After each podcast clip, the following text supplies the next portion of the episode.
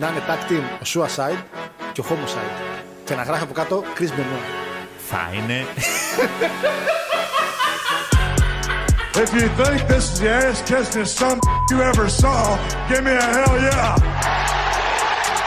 Σ' αρέσει η αγαπητό μου, την ακούς; Ε, ακόμα μια του Πανάγωγα την εκπομπή. Τώρα, αυτό μπορώ να σε κλείσω λοιπόν. Λοιπόν, τώρα εντάξει. Άντε γεια. Άντε γεια. Άντε γεια.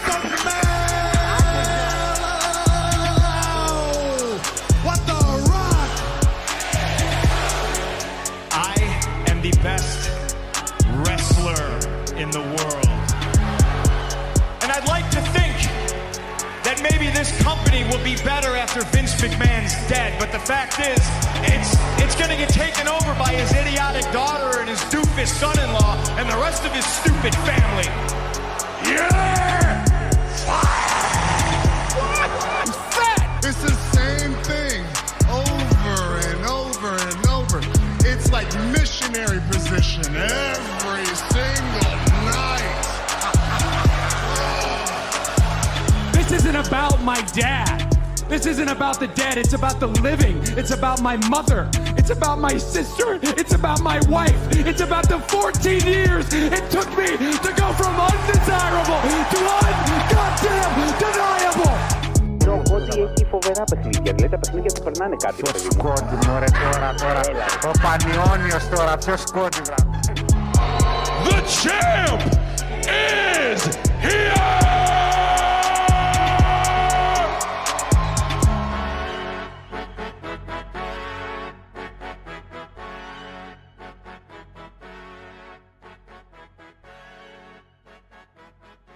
Είπε ο άλλος, είπε ο άλλος εκεί, ποιος σκόντι λέει. Ποιος σκόντι. Ο Πανιόνιος λέει του wrestling. Ποιος σκόντι. Πόσα ήξερε. Πόσα ήξερε. Θα πέσουμε από την καρέκλα, δεν μας βλέπετε ευτυχώς ακόμα. Πόσα ήξερε. Ο Πανιόνιος λέει του wrestling. Κατάλαβες. Κατάλαβα να λες. Ο Πανιόνιος του wrestling που έχει γίνει αυτή τη στιγμή η Galacticos. Η Real Madrid. Η Real de Madrid του wrestling. Ε, ρε, μας έχει βάλει τα γυαλιά ο Κοντιρότς, ρε. Ου, Να μου γαβείτε. Λοιπόν, καλησπέρα, καλησπέρα, καλώς ήρθατε, καλό καλοκαιράκι, εννοείται, εννοείται. Πρώτη Αυγουστιάτικη εκπομπή. Πρώτη Αυγουστιάτικη εκπομπή.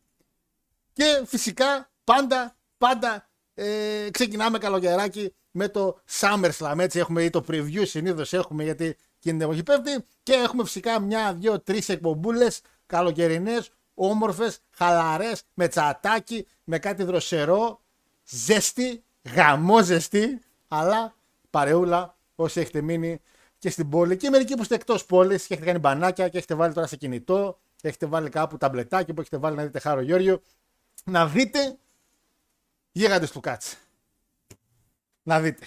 Λοιπόν, καλώς ήρθατε. Καλώς ήρθατε. Εννοείται welcome, welcome, welcome, αλέ, αλέ, αλέ. Λοιπόν, λοιπόν, ε, το έβαλα αυτό, το έβαλα. Λοιπόν, παιδες μου, είπαμε, όπως είχαμε πει και την προηγούμενη εκπομπή, Πανάγος θα λείπει λίγο μέχρι και το review του All In, δηλαδή θα λείπει για μια, δυο, τρεις εκπομπές, έτσι. Εμείς έχουμε κανονικά τις εκπομπές, τη ροή μας, δεν, μάλλον δεν θα κόψουμε καθόλου τρίτη. Μα ακούτε κανονικά, έτσι ναι. Αλλού κοιτούσα.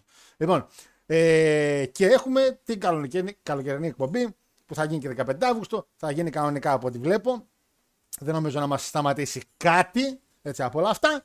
Και φυσικά αυτό που, που πρέπει να κάνουμε εμείς, σα- να πρέπει να κάνετε εσείς σαν ακροατήριο και εγώ σαν παρουσιαστής εδώ πέρα, είναι να έχουμε ένα λίγο πιο χαλαρό κλίμα, να μιλάμε πιο άνετα, να μιλάμε πιο χαλαρά. Έχουμε τα show μας, έχουμε Παναθεμάτους και το SummerSlam, έχουμε και το Lean, έχουμε και το All Out, τα έχουμε και το Multiverse of Madness στην αηδία του Impact, τα έχουμε. Ε, αλλά να είμαστε λίγο πιο χαλαροί, ρε παιδί, να είμαστε λίγο πιο, πιο, πιο, πιο... Μην το βλέπουμε σε δουλειά. Για μένα, ρε, τα, τα, τα λέω για να τα ακούσω εγώ. Έτσι, λοιπόν. Ε, σήμερα, απόψε βασικά, έχουμε εννοείται review από το Great American Bash το οποίο παρακολουθήσαμε όσοι παρακολουθήσαμε Κυριακή. Δευτέρα, συγγνώμη γιατί έγινε Κυριακή. Ε, έχουμε λίγο από G1, λίγο, λίγο, λίγο, λίγο, να σας πω λίγο πάνω κάτω τι παίζει, όσοι για όσοι ενδιαφέρεστε. Ε, έχουμε εννοείται ο Elite, κάπου εκεί έχει βάλει ο Αντώνης στο CM Punk Πούντε. δεν έχει βάλει, κάπου δεν έχει βάλει εκεί. Ε, έχουμε το ντοκιμαντέρ, το Becoming Cody Rhodes, το οποίο. Ποιος Μάικλ Τζόρνταν. Έτσι. Ε, και τι άλλο έχω εδώ. τι άλλο εδώ έχω και εννοείται ανακοίνωση του διαγωνισμού. Εννοείται ανακοίνωση του διαγωνισμού με όλες τις λεπτομέρειες να λυθούν οι απορίες για το φετινό διαγωνισμό που θα ξεκινήσει μέσα στο καλογεράκι. Δώρα νικητών και δώρα μεγάλου νικητή. Και φυσικά preview του SummerSlam. Έτσι, εννοείται. εννοείται. Λοιπόν, κάτσε να ανεβάσω εγώ το, το τέτοιο, την καρέκλα γιατί θα με σπάσει τα νεύρα. Κλασικά, κλασικά κάθε φορά στην καρέκλα. Λοιπόν, πάμε τσατάρα απευθείας. Μια γουλιά λίγο γιατί κουράστηκα. Γράψτε εσεί εκεί να το διαβάσω. Γιατί... Το καλύτερο πράγμα είναι αυτά τα πράγματα. Ένα ποτήρι γεμάτο τίνγκα, τίνγκα στα παγάκια. Όταν λέμε τίνγκα, τίνγκα. Και λεμονάδα, λεμοναδίτσα ωραία. Και λίγο Gordons. Λίγο Gordons. Βέβαια το Gordons έπεσε λίγο πολύ. Γιατί είχε μείνει πολύ λίγο κιλό στο βάλτρο, άλλος έχει. Και μετά θα γεμίζω με λεμονάδες. Αλλά νομίζω η πρώτη δόση ήταν πολύ βαριά. Νομίζω στο επόμενο refill θα είμαστε χαλαρά. Λοιπόν, Άλεξ, καλησπέρα φίλε, Άλεξ, καλησπέρα φίλε Μαρίνο, καλησπέρα Στέργιο, καλησπέρα λέει και καλό μήνα. Όχι με τον καλό μήνα, όχι, όχι με τον καλό μήνα, λες και είμαστε πρωινάδικο. Κάθε, κάθε μία του μηνός καλό μήνα, καλό μήνα. Δεν φτάνει κάθε μήνα, δύο πράγμα, κάθε μήνα το ίδιο πράγμα γίνεται. Πείτε κάτι άλλο, πες καλό καλοκαίρι, ξέρω εγώ. Πες καλή άδεια, ξεκίνησε η άδειά μου. Ε, φαίνεται άλλωστε. ξεκίνησε η άδειά μου. Έτσι, έτσι είμαι στο σπίτι. Λοιπόν, καλό μήνα τώρα. Ε, και στην παρέα λέει, μίλησε για την ύπνο λέει και έπαθε τσισκά.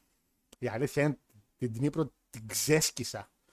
Όχι απλά έχασε 3-1, αρρωστήσαν και κάτι παιδιά εκεί πήγανε, φάγανε που πήγαν και φάγανε και στην Αθήνα. Πού πάτε και τώρα στην Αθήνα, μου τις βρωμιέ της Αθήνας. Τώρα πάτε. Ελάτε, καλύτερα να δίνετε λεφτά να στη Θεσσαλονίκη να φάτε και μετά να πάτε πάλι Αθήνα. Να, να, να πας Αθήνα να φας πού. Πού να πας Αθήνα. Ένα μαγαζί είχα πάει μόνο Μάρι, θυμάμαι. Ένα μόνο. Το, που είναι σε μια στάση του μετρό, μαύρο πρόβατο.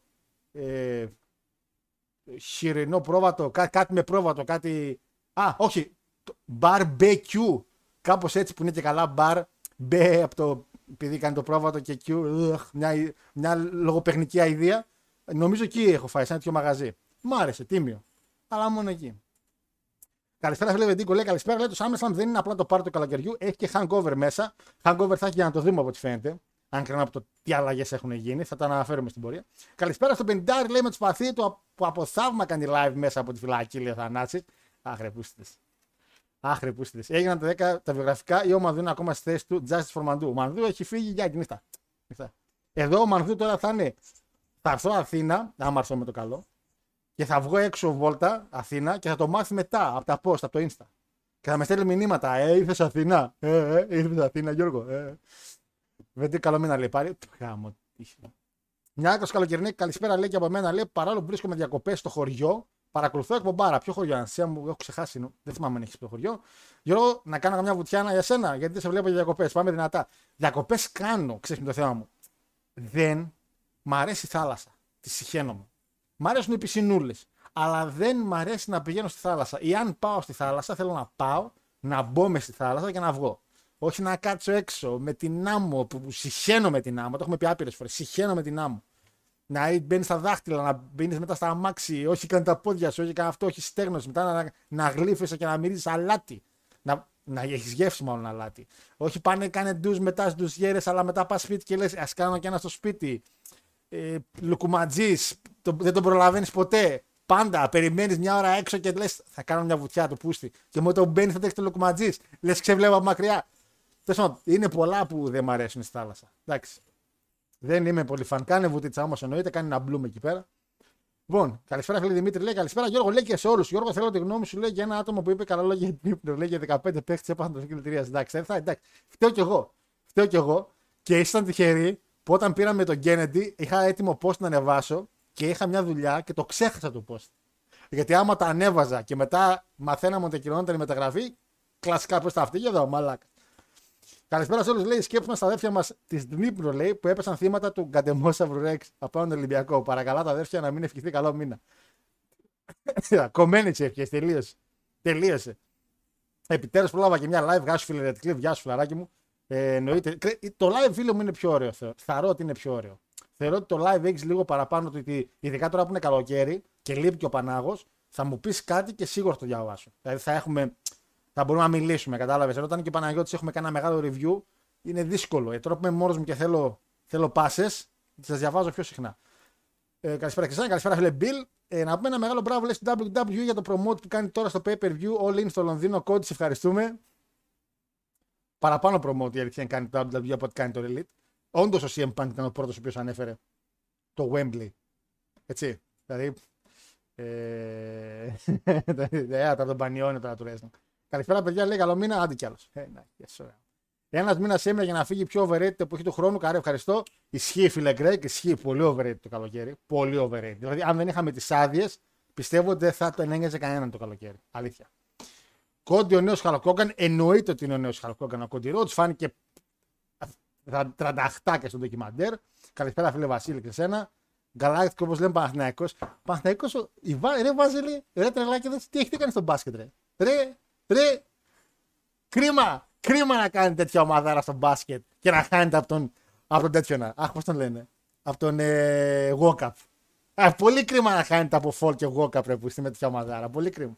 Πάρα πολύ κρίμα. Εντάξει, βλέπω λίγο μπροστά εγώ βέβαια. Αλλά πάρα πολύ κρίμα. Εντάξει. Καλησπέρα, λέει, Γεια σου, φίλε μου. Χάρος έτοιμος για παρτάρα το Σάββατο. Πού το να το. Now we're talking about where the big boys play. Όπα κάτσε με 25 χρόνια πίσω, λέει, τα μεγάλα παιδιά παίζουν μόνο στην εταιρεία. Άρα η περιορία ο Γιώργο Διακοπάρα και ο Παναγιώτης. Ε, φαίνεται τη διαφορά, κατάλαβε. Φαίνεται ποιος δουλεύει σε αυτήν την εκπομπή. Multiverse United λέει πιο Multiverse of Matters. Ναι, ρε, ξέρω, ρε. ξέρω. ξέρω. Μιας και έχουμε σαν εμεί σε αρκετά μάτς κρίνεται κάτι. Δηλαδή μια το σερί του Γκούντε, μια το ΑΕ, το σερί Jimmy Κάτι, Δημήτρη, εντάξει, θα πάμε σαν Μέσλαμ και να το συζητήσουμε λίγο περαιτέρω αυτό. Γιατί εντάξει, ώρε-ώρε νομίζω ότι ψάχνουμε και εμείς νόημα σε πράγματα τα οποία δεν βγάζουν. Έτσι. Δηλαδή, ψάχνουμε και εμείς αφορμές να δούμε κάτι και να πούμε Α, δες τι καλό που θα είναι και μπορεί να μην είναι. Ε, είμαι ο μόνος που πιστεύω ότι πλέον αξίζει να βλέπεις collision σχέση με την Dynamite. Έχει δύο εβδομάδες που θα ρω το collision είναι καλύτερο. Αν εξαιρέσεις λίγο το, το, το, το Platinum Cuts που έτεγε. Κάτσε. Το Platinum Cuts ρε έγινε Τετάρτη ή Παρασκευή ή Σάββατο. Θυμήστε μου λίγο κάπως που έγινε το Platinum Cuts. Κόλλησα τώρα. Στο Dynamite έγινε στο collision. Ε, τι μπλουζάρα έχει παίξει σήμερα, χάρο. Είναι πουκαμισάκι. Είναι τα πουκαμισάκια τα καλοκαιρινά. Δεν είναι μπλουζάκι, είναι πουκαμισάκι. Να μας... Φίλε, δεν θα βάζα μπλουζάκι τώρα εδώ μέσα.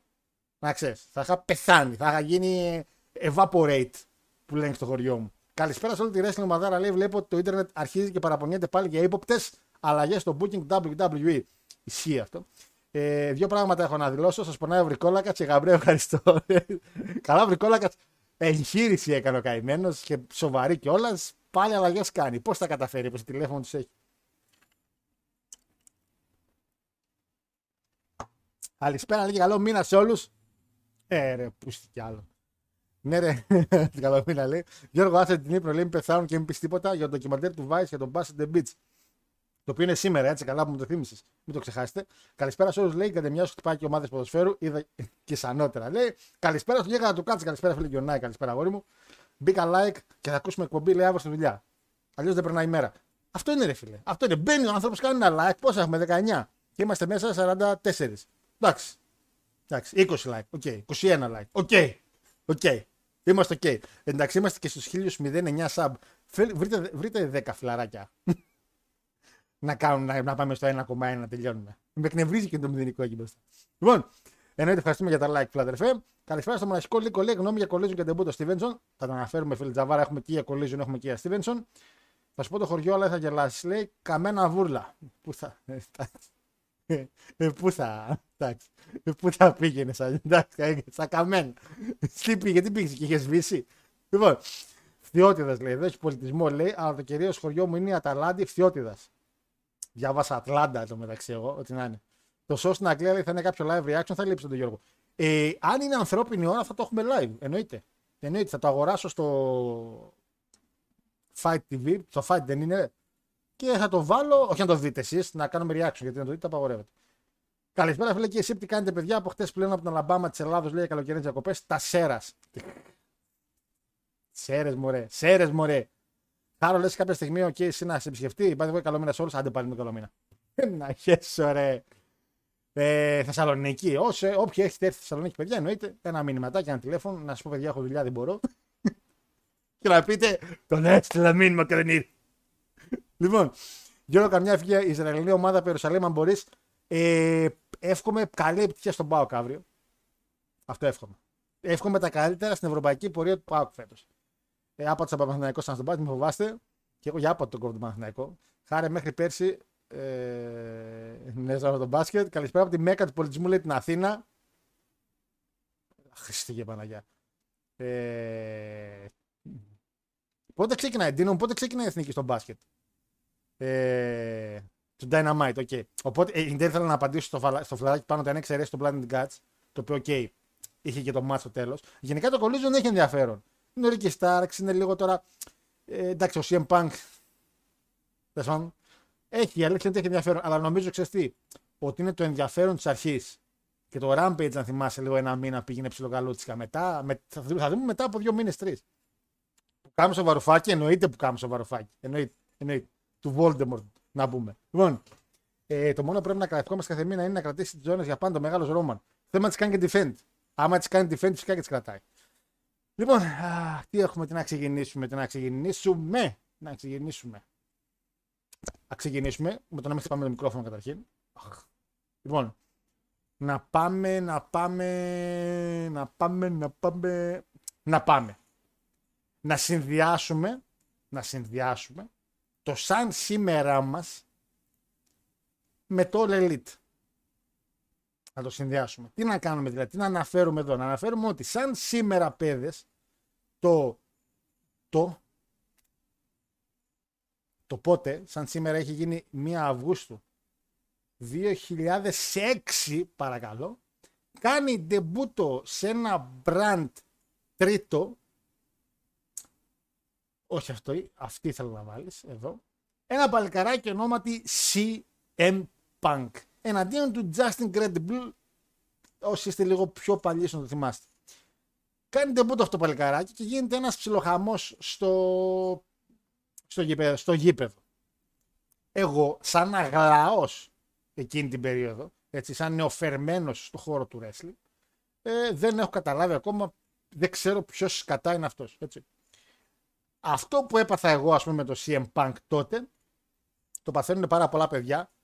Ε, θαρώ στην Αμερική πιο πολύ, όχι τόσο στην Ελλάδα. Στην Ελλάδα έχουμε μια τάση λίγο να τα ψάχνουμε όλα. Ε, στην Αμερική που υπάρχει πολύ πιο casual κοινό, όταν σκάνε μύτη σε κάτι NXT, κάτι Adam Cole που σκάσανε, κάτι Balor και λέγανε: OK, γιατί χαίρονται αυτό το NXT, ποιος είναι αυτός; Γιατί, γιατί ήταν ο CM Punk ουσιαστικά, κάτι που είναι πολύ σημαντικό για τη σημερινή ημέρα, είναι ότι ήταν ουσιαστικά ο πρώτος, ο πρώτος internet darling, έτσι, ε, και ξεκίνησε την όλη έννοια indies. Γιατί όταν ερχόντουσαν μεγάλα ονόματα από το ECW και γινόντουσαν τράμπες, NWA και αυτά, το ECW δεν ήταν μικρό promotion. Ήταν το τρίτο μεγαλύτερο. Το NWA δεν ήταν μικρό promotion. Ήταν το κάτι. Ε, ακόμα και όταν άνοιξε λίγο το TNA, NWA TNA, επειδή ουσιαστικά δεν ήταν μικρό και κάτι καινούργιο, ήταν ουσιαστικά μια μετάβαση του WCW, όπω λέμε τώρα για το Elite, ε, δεν είναι η φάση ότι α, είναι κάποιοι άγνωστοι και τέτοια. Ήταν έτσι γνωστό και βάση. Ο CM Punk ουσιαστικά ήρθε από κάτι που ήταν τότε λίγο μηδέν, λίγο το Ring of Honor που πάλευε και σε κάτι σχολεία. Δηλαδή ήταν γνωστός σε πάρα πολύ ψαγμένους του ίντερνετ εκείνης της εποχής. Ήταν το πρώτο όνομα που έμπαινε μέσα, δεν τον ήξερε κανείς, αλλά παρόλα αυτά ο κόσμος φώναζε σε bank, σε bank. Και όταν λέω κανείς, εννοώ τα άτομα τα οποία ήταν πιο casual, έτσι. Όπως εγώ τότε που ήμουν 14-15, πόσο σκάτα ήμουν εκείνη την περίοδο. Είναι ο πρώτος, η πρώτη μεγάλη μεταγραφή. Έτσι. Αίμνη στο κοινό, μπήκε μέσα στο ring φυσικά το CW, το CW το κράβγαζε γιατί ο CM Punk είχε και ένα παρελθόν με τον Raven σε κάποια μάτς, κάτι dog collar μάτς, κάτι τέτοια. Ε, οπότε το κοινό του CW σίγουρα ήξερε τον Philip Brooks, τον CM Punk δηλαδή. Ε, και όταν πήγε WW στο CW, ο κόσμος τον γούσταρε πάρα πολύ. Ο Vince φυσικά δεν μπορούσε να καταλάβει το λόγο που ο κόσμος γούσταρε με έναν τέτοιον άνθρωπο. Δεν είχε, τόση, δεν είχε καν και τόση δύναμη το ίντερνετ εκείνη την εποχή. Ε, και όλοι θυμάστε μετά και το Chamber, το οποίο, το December του Dismember, το οποίο ο κόσμος φώναζε CM Punk, CM Punk και η Johnny πήγε στο Lashley.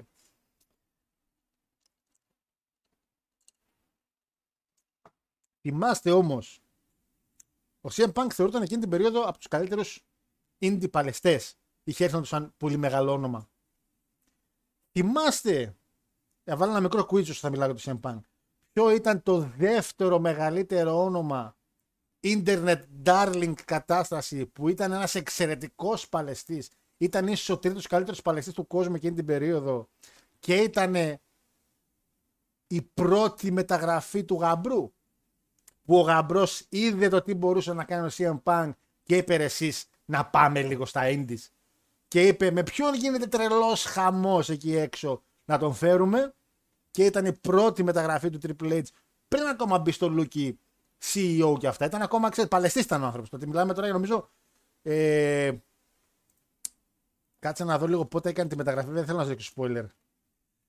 Ε, δεν θέλω να δείξω ημερομηνία. Αλλά. Ναι, όχι τότε. Ναι, ναι, ναι, ναι. ναι. Ήταν η πρώτη ουσιαστικά μεγάλη μεταγραφή του Γαμπρού. Πάλευε ακόμα ο Γαμπρός. Ναι, πάλευε σίγουρα ακόμα ο Γαμπρός. Δηλαδή δεν υπήρχε καν η ιδέα, η ιδέα ότι ο Triple H θα πάει για τα. Και απλά βοηθούσε. Γιατί εντάξει, πεθερώσουν και αυτά. Ποια ήταν η δεύτερη μεγάλη μεταγραφή. Κάποτε φυσικά. εντάξει, δεν είναι και πολύ πετυχημένη. Δηλαδή.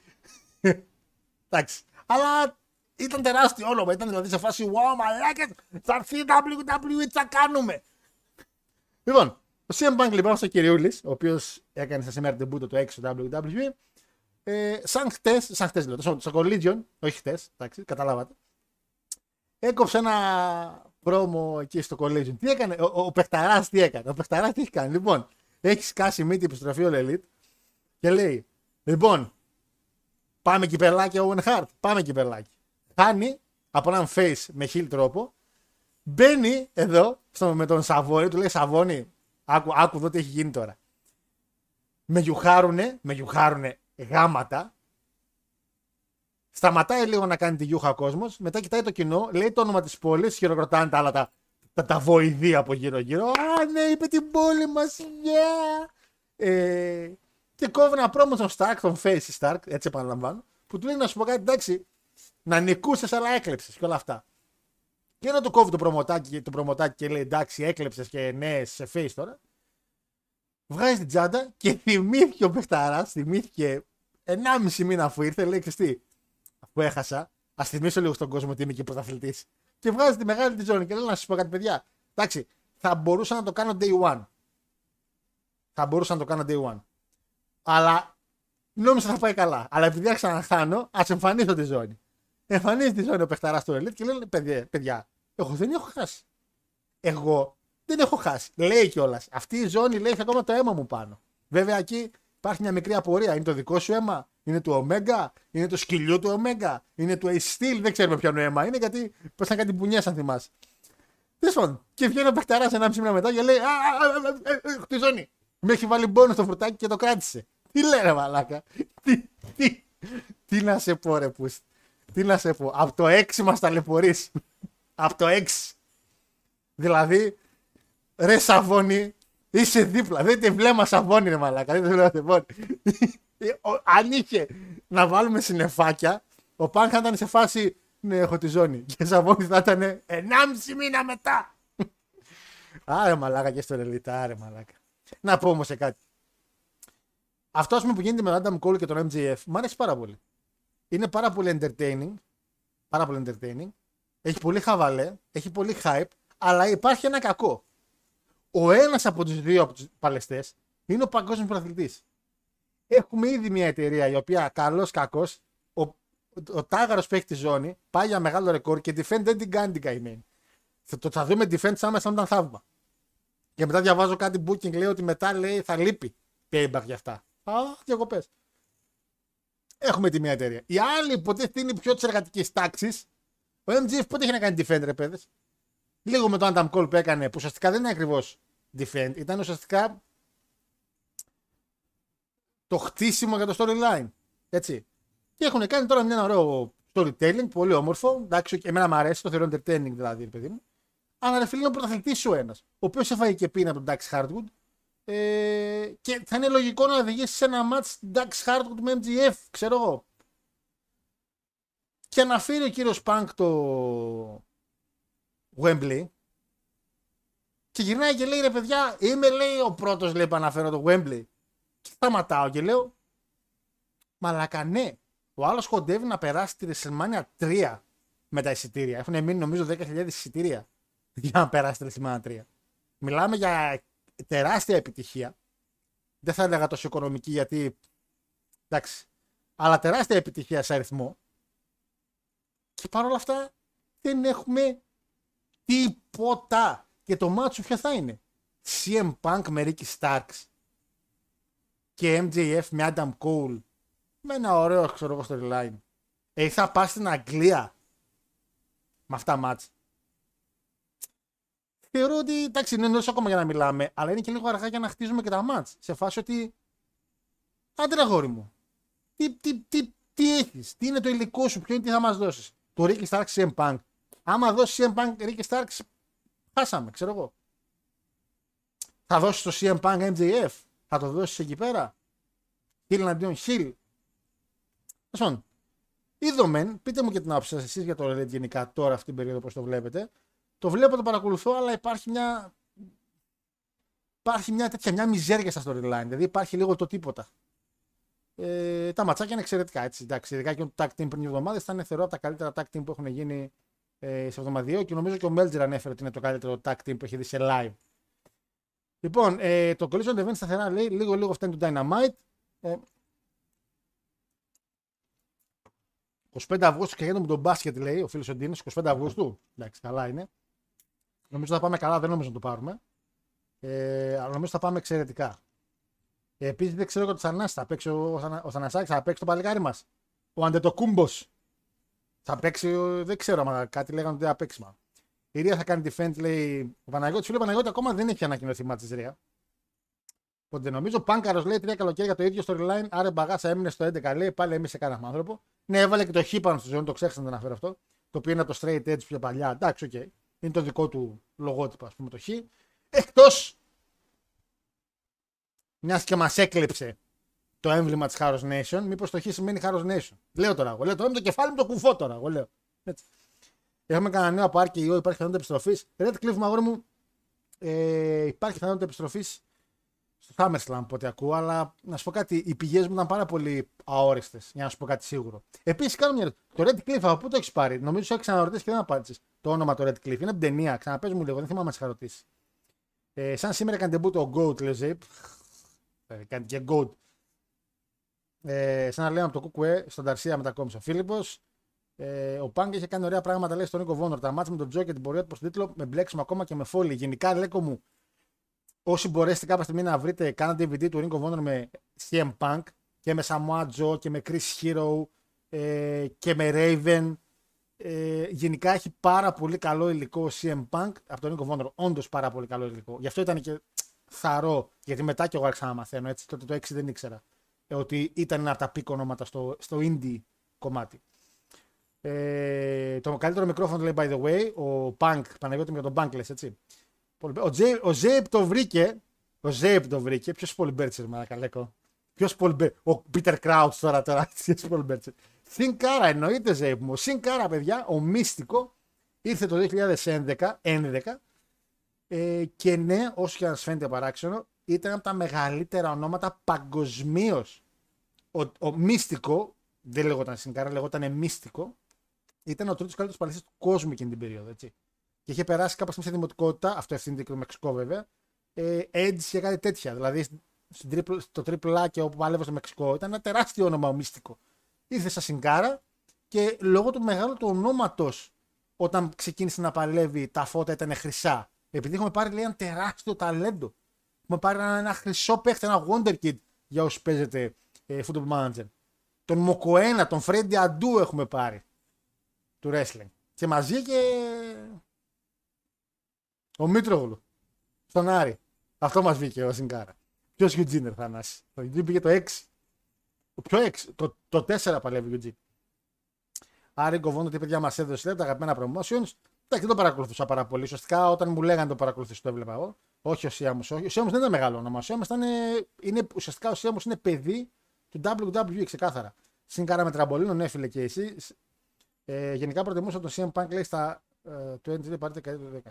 Από 14 και στον στο Elite χάλασε, λέει ο Βεντίκος. Ναι, εκεί χάλασε. Εκεί έφτιαξε, ρε Βεντίκο. Εκεί χάλασε. Εκεί έφτιαξε. Ε, όχι για το 6. Τζόρτζ μου μιλούσαμε για το πιο μετά. Γιατί λέγαμε η δεύτερη μεταγραφή που έκανε ο Γαμπρός. Έχει δίκιο ο Πάγκα τη ζώνη. Λέει Interim Champion δεν έλεγαν. Αφού δεν την πήραν τη ζώνη, καλά τους κάνει. Βρε, καλά τους κάνει. Μαζί σου. Αλλά στο κάνει την πρώτη μέρα. Όχι μετά από ένα μήνα. Ο Λάκτα πρέπει στην κολλήζο να ζει τώρα με τη live crisis. Λέει. Super Stack χαράς λέει. WCW Never Dies. Καλά. Ο Λάκτα τώρα που είδε τον αγαπημένο του Παλαιστή να κάνει και NWO κινήσεις. Ε, το είπα την προηγούμενη εβδομάδα, λέει, αυτός ο Σαββόνι τι έχουν δει τα μάτια του, λέει, όλα αυτά τα χρόνια που ασχολείται με το wrestling μέχρι τώρα. Να σου πω κάτι, ρε φίλε όμως. Έχει δει πολλά. Ο Σαββόνι έχει δει πάρα πολλά. Γιατί έχει πέσει και σε εταιρείες που έχουν γίνει πολλά. Αλλά είναι wrestling, ρε φίλε. Δηλαδή και εμείς, ας πούμε. Δηλαδή έχουμε δει και εμείς. Αυτό θα έχει δει από κοντά, βέβαια. Ε, που ήμουνα; Το χ πάνω από το ε το Elite ήταν φανταστικό, λέει. Από το Elite. Άτσε καλά, επειδή είναι Elite. Αυτό το, ε, αυτό το είχα σκεφτεί. Μπίλι μου. Αυτό ήταν πολύ καλή παρατήρηση. Ε, το, ακούμε, το ακούμε για προδοσία MGF σε call και tag team MGF Holiday. Ναι, και Coldstone σε πρώτη φάση. Ναι, λέγω μου. Ε, λόγω του Hammerstone και όλα θα το ήξερα αυτό, γιατί το άμαθα λίγο μεταγενέστερα. Ο MGF είχε tag team με το Holiday που λεγόταν The Dynasty. Έτσι. Το... Τους είχα ακουστά βέβαια τον MGF επειδή ήταν λίγο αδιάφορος τότε δεν τον είχα παρατηρήσει πολύ να σας πω τα αλήθεια. Και νομίζω ότι και ο Hammerstone στην όλη φάση. Αν έχω κάνει λάθος, διόρθωσέ με. Ε, και συζητιέται αυτό που λες με Holiday, MGF και Holiday εναντίον Cole και Strong. Αλλά ο MJF είναι ο World Champion σου. Δεν έχει καμία θέση σε τέτοιο είδου storyline τώρα. Είναι ένα εξαιρετικό storyline εάν δεν είναι World Champion. Γνώμη μου έτσι. Ε, ο MJF περνάει τη face φάση του. Ναι, εντάξει. Νομίζω ότι εντάξει, όλοι τον αγαπάμε πάνω κάτω. Το MJF Call τραβάει καλά, οπότε καλά κάνουν και το συνεχίζουν, αλλά δούμε από αύριο πώς συνεχίσουν. Δεν είναι τραβάει καλά, τραβάει χωρίς λόγο. Μα τραβάει σε μια κατεύθυνση που δεν χρειάζεται ο ένας από τους δύο να βρίσκεται. Δεν υπάρχει λόγος ο MGF να μπλέκεται σε αυτήν την κατάσταση. Τώρα.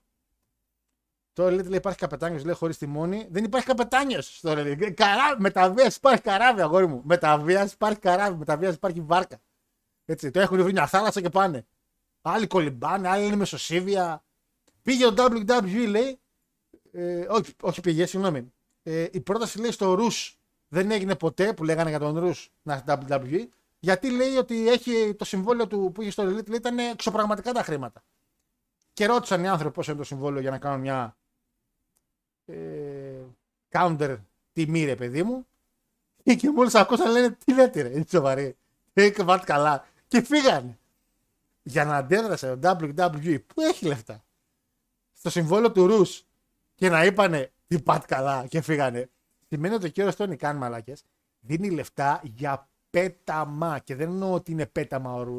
Αντιθέτως, απλά δεν είναι το τόπο όνομά σου. Και αν του δίνεις τόσα λεφτά όσα λένε, πρέπει να κάνεις κάτι και με αυτόν. Εντάξει, και ο Σίνα όταν ξεκίνησε δεν έπαιρνε λεφτά. Α, όταν άρχισε να παίρνει, πού στα πήρε. Οι άλλοι δίνουν λεφτά. Πρωταθλητή του WWE τότε το δίνουν από τώρα που κάνει ένα μάτι σκιάμα.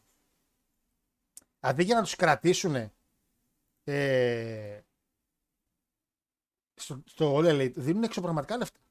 Και αυτά από κάπου βγαίνουν, από κάποια τσέπη. Θα μου πεις, εμείς χεστήκαμε λεφτά να παίρνουν τα παιδιά. Παλαιστές είναι και καλά κάνουν. Αλλά καταλαβαίνετε λίγο την οτροπία, έτσι.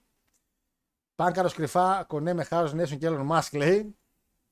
Ε, που ήμουνα από την ταινία Νέα Αγαπημένη. Red Cliff αγόρι μου αγαπημένη ταινία. Και αν δεις πίσω, αδελφέ μου, πίσω βλέπεις εκεί δίπλα τον άσπρο δράκο με τα μπλε μάτια. Εκείνο το αγαλματάκι που βλέπεις είναι ο Guan Yu. Ξέρεις ποιος Guan Yu, δεν χρειάζεται να σε πω φυσικά. Είναι ωραίο γραμματάκι, έχει έρθει από την Κίνα κιόλας συγκεκριμένα. Ε, Guan Yu, εντάξει. Αν γνωρίζεις, φαντάζομαι ψιλογνωρίζεις λίγο την όλη φάση. Εντάξει, εξαιρετικός μέχρι ένα σημείο. Μετά έγινε λίγο χιλ. Ο Guan Yu είναι, είναι ο CM Punk του, της κοινάτικης δυναστείας των Χάν. Γιατί ήταν εξαιρετικός, ωραία πρόμο, καλά μάτσεις και λίγο πριν τέλος της καριέρας του ήταν λίγο μαλακίστηκε λίγο. Λοιπόν, αλλά είναι, εκεί, είναι από την ταινία γι' αυτό. Θα το ξέρεις σίγουρα τον Guan Yu εσύ. Ακούστε να λέει πράγματα για Όσπρεϊ με Τζέρικο για Ολίν για να δούμε. Επίσης, ωραία. Τζέρικο με Όσπρεϊ, ρε παιδιά. Ειλικρινά. Με ένα ναι, με ένα όχι. Θα σα αρέσει σαν ιδέα το Όσπρεϊ Τζέρικο. Γιατί εγώ καταλαβαίνω ότι η λογική είναι ότι μαλακά ο Τζέρικο είναι μεγάλο όνομα. Και πας εκεί με ένα μεγάλο όνομα. Εσύ ο ίδιος έλεγες πρέπει να χρησιμοποιήσεις μεγάλα ονόματα. Ωραία. Δηλαδή, όταν ξεκίνησε με τον Elite, με τον Τζέρικο, εννοείται πως έπρεπε να πάρει τη ζώνη ο Τζέρικος σαν πρώτος άνθρωπος. Εννοείται αυτό το πράγμα. Ήταν πάρα πολύ λογικό. Τώρα όμως, που ο Τζέρικος σιγά σιγά βλέπετε ότι τα μάτια γίνονται όλο και χειρότερα. Ειδικά το τελευταίο Forbidden τώρα ήταν Και Six Man που ήταν κατά ανάθεμα. Ο Όσπρεϊ, που είναι ο καλύτερος μπαλέστη στον κόσμο αυτή τη στιγμή. Ή ο δεύτερος καλύτερος μπαλέστη στον κόσμο. Ε, Που για μένα η διαφορά είναι με τον Ομέγκα μόνο. Πιστεύετε ότι του αξίζει να μάτσει με τον Τζέρικο; Γιατί ο Όσπρεϊ στην Αγγλία που θα πάει τώρα ε, είναι που στη ήδη, ήδη μεγάλο όνομα. Δηλαδή δεν είναι ότι χρειάζεται και ένα ακόμα πιο μεγάλο για αυτόν. Είναι ο Όσπρεϊ. Δηλαδή ένα Όσπρεϊ CM Punk, ας πούμε, θα ήταν πάρα πολύ χάλια για, τα, για τη λογική σας. Ε, αλλά βγήκε παλτό. Καλά, δεν βγήκε παλτό, εννοείται. Γιώργο, πιστεύεις θα έχουμε κάποιο κασίνι είτε γυναικείο είτε αντρικό στο SummerSlam; Θα πάμε λίγο μετά SummerSlam να μα αναφέρουμε Φιλεντίνο. Ε, ναι, το, είδα- το είδα τώρα που τα ανέφερες, Μπίλι. Αυτό με το Χ το είδα τώρα που τα ανέφερες. Ότι καλύπτει το ε. Ε, storytelling. Καλησπέρα, φίλε Κώστα, καλησπέρα και εσένα. Ξέρουμε ο Χάμερστον μέχρι πότε έχει συμβόλαιο με το MLW. Έχει, αρκετ- έχει ακόμα συμβόλαιο με το MLW. Απλά λόγω μήπως. Απλά υπάρχει με το Elite το option μιας συμφωνίας να στον φέρουμε για λίγα show. Δηλαδή μπορεί να το κάνει το MLW αυτό. Είναι πιο ευέλικτο γιατί τα συμβόλαια τα οποία έχουν τα Indies, χειρότερα το MLW, είναι λίγο πιο. σαν τη Volt. πιο συνεργάτης και όχι ακριβώς υπάλληλος. Ε, αυ- εκεί που δεν πρόκειται να γίνει ποτέ συνεργασία π.χ. με το Φατού είναι με το WWE. Μετά τις μηνύσεις που έχουν πέσει, θα ήταν δύσκολο να δούμε Φατού που έχει και πόσα χρόνια συμβόλαιο. Για Hammerstone είναι λίγο πιο εύκολο για All Elite. Αλλά νομίζω έχει ακόμα 1,5 χρονάκι, δύο πρέπει να τα έχει. Ο Μπέρτ θεωρούταν λέει, πολύ δυνατό όνομα στα indies. Λέει: Είχα δει και ένα βίντεο που είχε πει στο booking πριν φύγει για WWE. Αλλά ο Vincent έκανε πειρατή. Εντάξει, ο Μπέρτσελ προσωπικά δεν έχω ακούσει τόσα πολλά πράγματα για τον Μπέρτσελ και ο Μπέρτσελ γενικά δεν ήταν και με το που ήρθε δηλαδή, είδες ότι το παιδί δεν το είχε. Έτσι. Ο Σινκάρα τουλάχιστον πήγε να δείξει μερικά πράγματα και όταν είπανε tone down, tone down, tone down, ε, tone down, tone down, ο άλλος έτρεξε στο Μεξικό με χίλια, ε, τον είχαν δώσει Ferrari εκεί πέρα να οδηγάει Φόρμουλα 1 και πήγε εκεί με το Ζάσταβα να πούμε τώρα στο WWE και το λέγανε tone down, tone down, έκανε και σαν tone down και τελείωσε. Ο Καμ πληρώνει υπεραξίες, λέει στο Γιανακόπουλος στο μπάσκετ. Ναι, συμφωνώ γι' αυτό. Και για τον Γιανακόπουλο συμφωνώ και για, το, για τον Γκάν. Ε, το Elite είναι στη Σαουδική Αραβία του wrestling. Α, που φέρνει overrated παίχτες, ναι. Ισχύει. Αυτή η άλλη χιλάλ τι έχει πάρει, ρε πούστη. Ε, υπάρχει περίπτωση λέει, να κάτσει να χάσει ο Punk στο Link και μάλιστα είναι real, real World Champion. Μα δεν είναι ανάγκη να χάσει. Για ποιο λόγο να χάσει; Μα, ξέρεις τι, το να νικήσει τον Will Osprey με στην Αγγλία σαν χιλ που είναι, τελειώσατε. Θα μου πεις και ο Osprey είναι χιλ. Ναι, αλλά ο Osprey θα μπει σαν χιλ με στην Αγγλία. Ενώ τώρα να κάνει μια νίκη από έναν Τζέρικο, ο οποίος γενικά η δουλειά του είναι να ανεβάζει παλαιστές, είναι λίγο ψιλοσιγουράκι. Τι θα δώσουν δηλαδή νίκη στον Τζέρικο επειδή είναι χιλ στο All In για να πούνε Α, δείτε πόσο χιλ είναι ο Τζέρικο. Δεν έχουν και λίγο στα αρχίδια μας τώρα. Εντάξει. Ε... Night Dragon το Smack δεν είχε show τώρα. Έχει να κάνει από το Smack My Beat στο show το Smack. Ε, δεν έχει κάτι στα κοντά που έγινε. Έχει μια ανακοίνωση που ανέβασε βέβαια, θα την αναφέρουμε λίγο σε λίγο. Ο Τζέριο κατ' εμέ λέει, περνάει φάση Ric Flair λέει WW του 6 με το 8. Τεράστιο όνομα που έχει ακόμα πάθος, αλλά το σώμα πλέον δεν μπορεί να ανταπεξέλθει σε main event. Μάτσε επίπεδο. Ε... Δημήτρη μου, όχι, δεν έχω τίποτα για Impact WWE. Δυστυχώς, ευτυχώς δεν έχω τίποτα γι' αυτό. Κοίτα, και εσύ, ο, ο, ο Flair όμως το 6 και το 8 έχει δώσει κάτι ματσάκια πολύ καλά. Εντάξει, δηλαδή δεν είναι όταν κανένα μπάλ τελείως. Τώρα ο Τζέρικο. Λοιπόν, ε, να αναφέρουμε επίσης ότι. Ότι για όσους παρακολουθείτε η Ιαπωνία γνωρίζετε το, το G1 καλά κρατεί, μια χαρά πηγαίνει. Δεν έχω δει κάτι εξαιρετικό ακόμα μέχρι στιγμή, γιατί δεν έχω, να πω ότι δεν έχω δει όλες τις μέρες. Έχω δει μόνο τέσσερις μέχρι στιγμής. Έτσι. Και τη μία την είδα σίγουρα που ήταν η 27, ήταν την 5η, δεν κάνω λάθος, γιατί τότε Παρασκευή, που ήθελα πάρα πολύ να δω το Osprey Okada, το οποίο πραγματικά θεωρώ ότι είναι μέχρι στιγμής τα μάτς που έχω δει το καλύτερο μάτς. Ακολουθώ λίγο επιλεκτικά τα μάτς του Γιώτα. Έχω δει όμως μόνο τρία μέχρι στιγμής. Του Γιώτα Τσούτζι, γιατί θεωρώ ότι το παλικάρι έχει πολλά, πολύ potential. Ε, όχι τρία, συγγνώμη. Δύο έχω δει μάτς του Γιώτα.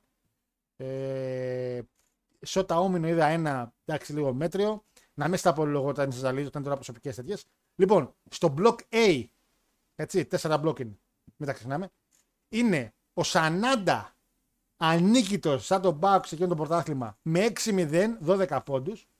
Και κουρασμένος δεύτερος με 6 πόντους ο Χικουλέο, ο Ούμινο και ο Κάιτο. Δηλαδή νομίζω πάει καθαρά ο Σανάντα να πάρει τον block A και να πω και κάτι. είναι ο champion. Α το πάρει και ανίκητος. Δηλαδή, ναι. Το Block B, το οποίο θεωρώ ότι έχει του καλύτερους παλαιστές, κατ' εμέ, είναι πρώτος ο Οκάντα. Τι περιμένατε δηλαδή. Με 5-1 νίκες 10 πόντους. Και δεύτερος ο Όσπρε, το δεύτερο φαβορή, ο πάντα δεύτερος δηλαδή που λέμε. Ο, ο, ο αεξή της όλης φάσης δηλαδή, ο πάντα δεύτερος. Will Osprey, 4 νίκες, 2 ήττες με 8 πόντους. Μετά είναι τα έτσι, ήταν καλό, τέλος πάντων. Ε, Block C, το οποίο πρώτος είναι αυτός ο οποίος θεωρώ θα το έπαιρνε κιόλας. Ε, ο David Finlay, 4-1 νίκες ήττες, 8 πόντι. Ισοβαθμία με Evil, αλλά δεν νομίζω Evil να συνεχίσει τις νίκες. Ε, νομίζω απλά κάνει τις νίκες που ήταν να κάνει. Μετά τα Ματόγκα και Eddie Kingston. Εντάξει, ο Eddie Kingston είχε μπει με το χαμό και αυτά. Είχε κάνει και τρεις νίκες, έχει κάνει και δύο ήττες. Θεωρώ ότι ο Finlay θα πάει σαν τρίτος. Να πω ότι στο Block B θεωρώ ότι θα πάει ο Κάντα. Έτσι. Δηλαδή έχουμε Σανάντα, ο Κάντα, Finlay για Block C, πιστεύω εγώ έτσι. Και για Block D τα πράγματα είναι λίγο παράξενα γιατί έχεις μέσα πρώτο Jeff Cobb με 8 πόντους. Δεύτερο Zack Saber πάλι με 8, ισοβαθμία 4-1 με Cobb. Μετά έχεις Ναΐτο με 6 και τα χάσει με 6. Από αυτή την τετράδα είναι κάπως που θα το πάρει, αυτό είναι το μόνο σίγουρο. Θα προτιμούσα κι αν είναι εύκολο να ήταν ο Jeff Cobb. Τον οποίο το λατρεύω και είναι εξαιρετικός. Από εκεί και πέρα τα Ναχάση είναι μέσα, Ναΐτο είναι μέσα, έχουν μια τέτοια προ του Ιάπωνε λίγο οι, στο G1 να πηγαίνουν. Τέλος πάντων. Ε, το πιο ωραίο πράγμα στιγμής είναι στο Block B που, που Γκρέτο κάνει. Έχει μόνο δύο νίκες και τέσσερις ήττες. Κάτι ευχάριστο, ρε παιδί μου. Από εκεί και πέρα, παιδιά, το μάθο το οποίο με εξέπληξε πιο πολύ από όλο είναι το Kanda Osprey. Ε, το οποίο το θεώρησα ότι ήταν το από τα καλύτερα που έχω δει, ας πούμε. Έτσι. Ε, εκείνη η πρώτη ήττα του Οκάντα. Ήταν δηλαδή, ο Osprey νίκησε τον Οκάντα εκεί πέρα ε, και ήταν η πρώτη ήττα που έκανε ο Κάντα στο τουρνουά. Έτσι. Για να το δείτε, ξέρετε που να το δείτε. Ε, πάω chat. Ε, πάω chat. Πανκ θέλετε, πάρτε την ΠαΕ, εννοείται. Oh, αυτό, έχω βάλει ένα μαξιλάρι εδώ. Μας έχει τσακίσει μισό λεπτά και λίγο. Πιούμε και μια γουλίτσα. Τα παγάκια εδώ μεταξύ έχουν γίνει, έχουν λιώσει όλα. Φαίνεται. Δεν φαίνονται.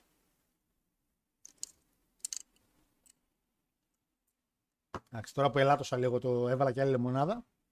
Θα μείνω λίγο του Γκόρντον. Πάλι καλά. Πάλι καλά γιατί πριν πίναμε πετρέλαιο πίναμε πριν. Λοιπόν. Ε... Έχουμε κάνει νέο λέει για Bray White, λέει ο φίλος ο Μπίλος. Ε, Μπίλο μου να σου πω κάτι. Στα preview report που έχουμε για το SummerSlam παίζει πάρα πολύ ο Bray White, παίζει πάρα πολύ και ο Orton.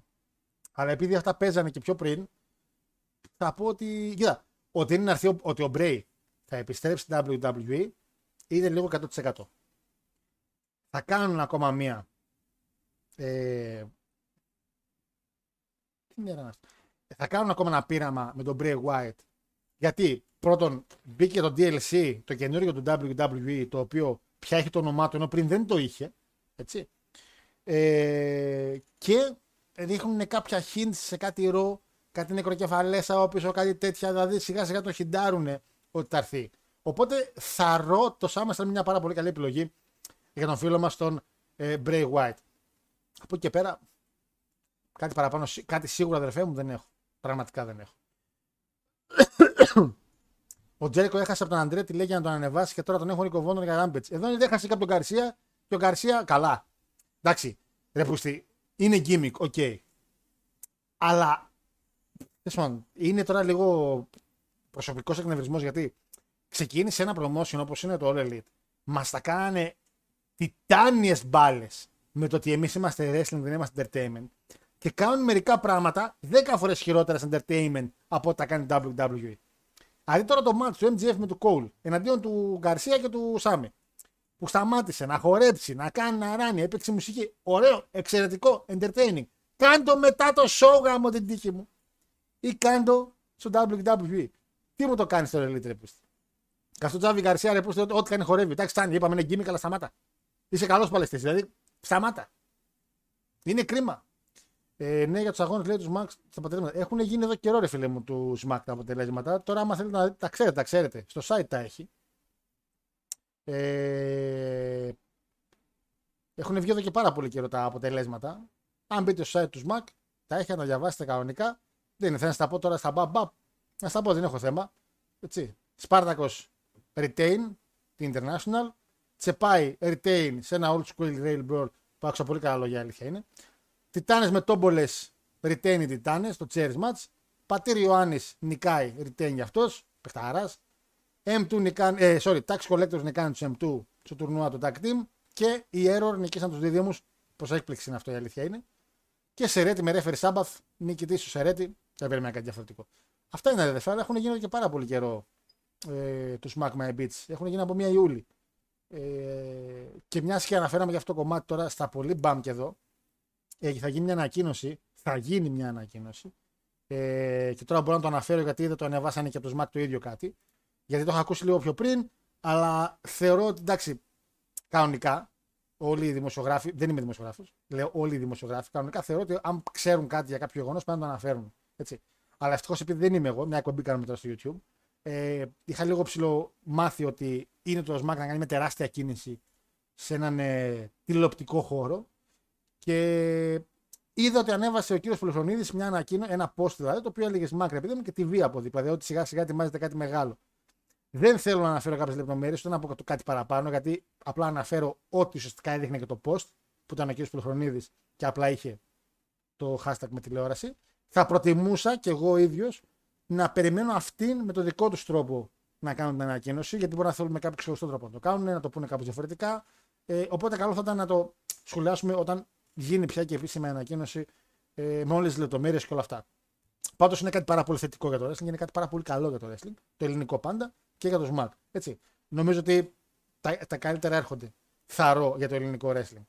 Ε, απλά δεν θέλω να αναφέρω κάτι πριν να αναφερθεί κάτι επίσημα ε, από το ίδιο το SMAC και ούτε θέλω να ρωτήσω γιατί μπορεί να θέλουν οι ίδιοι με κάποιο τρόπο δικό τους να το αναφέρουν και δεν θέλω να το χαλάσω με κάποιο τρόπο. Έτσι. Είναι κρίμα. Άμα ήταν δύο promotion 3-4 και ήταν μεταξύ τους, κάνανε show, θα το έλεγα. Απλά τώρα επειδή είναι ένα, δεν θέλω να χαλάσω την έκπληξη. Ε, ο Όσπρι από έχει χάσει τον blog του. Αυτή είναι μια πάρα πολύ καλή ερώτηση. Μπορώ να τη δω εύκολα αυτή την ερώτηση, αδερφέ. Ε, θα μπορούσα να τη δω αν δεν είχα σβήσει η σελίδα βέβαια. Έτσι. Πού είναι ρε, το μισό λεπτό, δώσουμε, δώσουμε δευτερόλεπτα φίλε Άλεξ, δευτερόλεπτα δώσουμε. Γιατί ο Βλάκας έκλεισα όλο το... Όλη τη σελίδα. Όχι Google, δεν θέλω να... Το βρήκα. Ο Όσπρι έχει χάσει από, είπαμε έχει κάνει δύο ήττες. Δύο. Στα κομμάτια είναι. Πού είναι ο Όσπρι, Α, μπλοκ A του. Καλά, sorry παιδιά, λάθος δικό μου. Λάθος μπλοκ του. Θα τον έψαχνα εγώ στο μπλοκ το A. Λοιπόν, ε... από τα Ετσί και τα Αγκαλόα. Ναι, από τα Ετσί και τα Αγκαλόα.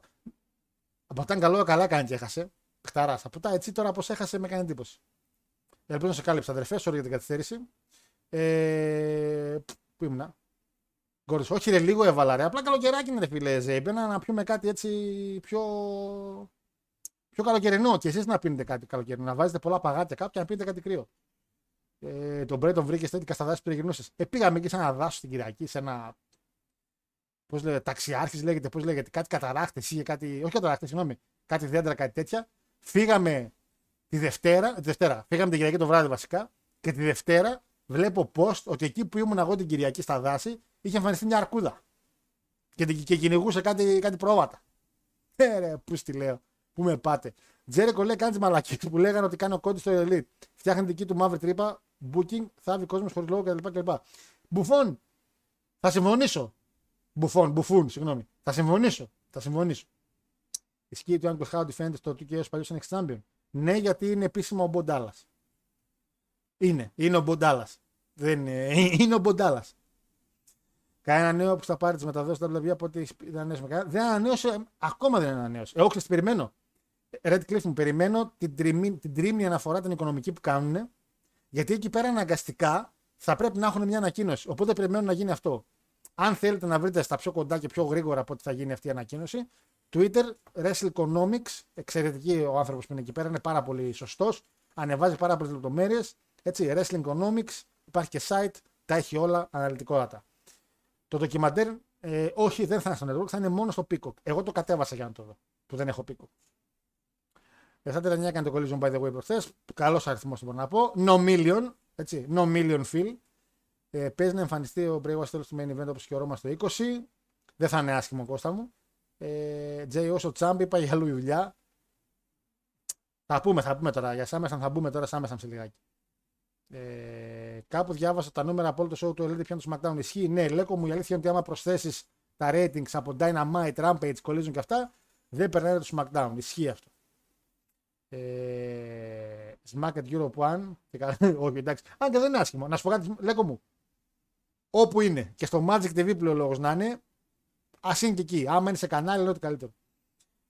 Λίγο πρισμένο φαίνεται το COVID. Εννοείται. Ε, λίγο πρισμένο. Ε, νομίζω ότι είναι άλλος παλαιστή, λέγω στην αρχή. Μη πλάκα, είναι λίγο πρισμένο. Ε, αν δώσει μάκα έστω στο τοπικό κανάλι και να έχει διαφημίσει τύπου Βάκος ΑΕ, τα memes θα κάνουν φωτιά λέει. Πέρα από την πλάκα λέει για την Ελλάδα θα είναι ένα milestone, όχι τόσο για τα αποτελέσματα, αλλά για την ιδέα. Εγώ θεωρώ και για το αποτέλεσμα. Γενικά το πάνε σε άλλο επίπεδο και όντως το πάνε σε άλλο επίπεδο και θεωρώ ότι θα είναι τεράστια επιτυχία που θα πάει το SMAC σε ένα κανάλι. Ή, ό- ή όπου πάει. Δεν ξέρω αν είναι κανάλι, επαναλαμβάνω έτσι. Απλά έλεγε το hashtag του κύριου Πέτρου TV. Φαντάζομαι αν είναι TV δεν θα είναι ιντερνετικό. Γιατί το, το TV δεν είναι ιντερνετικό, ας πούμε, ξέρω εγώ. Ε, για αρκούδα, αρκούδα ήταν. Λοιπόν, τα πολύ μπαμ και εδώ. Σήμερα βγήκε το documentary του American Nightmare. Χτες βασικά σήμερα μπορούσα να το δω. Το Peacock είναι για τον Cody Rhodes. Το, το ντοκιμαντέρ παρότι έχει production τον Mitch McMahon και τον. Ε... Αχ, πώς λένε το Raccoon ρε, εσείς που είναι μαζί εκεί, στα... μαζί με τον Vince δίπλα. Τέλος πάντων, Ξέρετε ποιον λέω, αυτό που δεν χωνεύει ο Κορνέτ. Και ο Cody Rhodes είναι producer. Δείχνει μέσα και από All Elite λίγο, ελάχιστα, περίμενα παραπάνω, ελάχιστα δείχνει από All Elite. Δείχνει από Evolve, δείχνει από, από Evolve. Ε, λίγα έδειξε από Ring of Honor, πιο πολύ τα ανέφερε.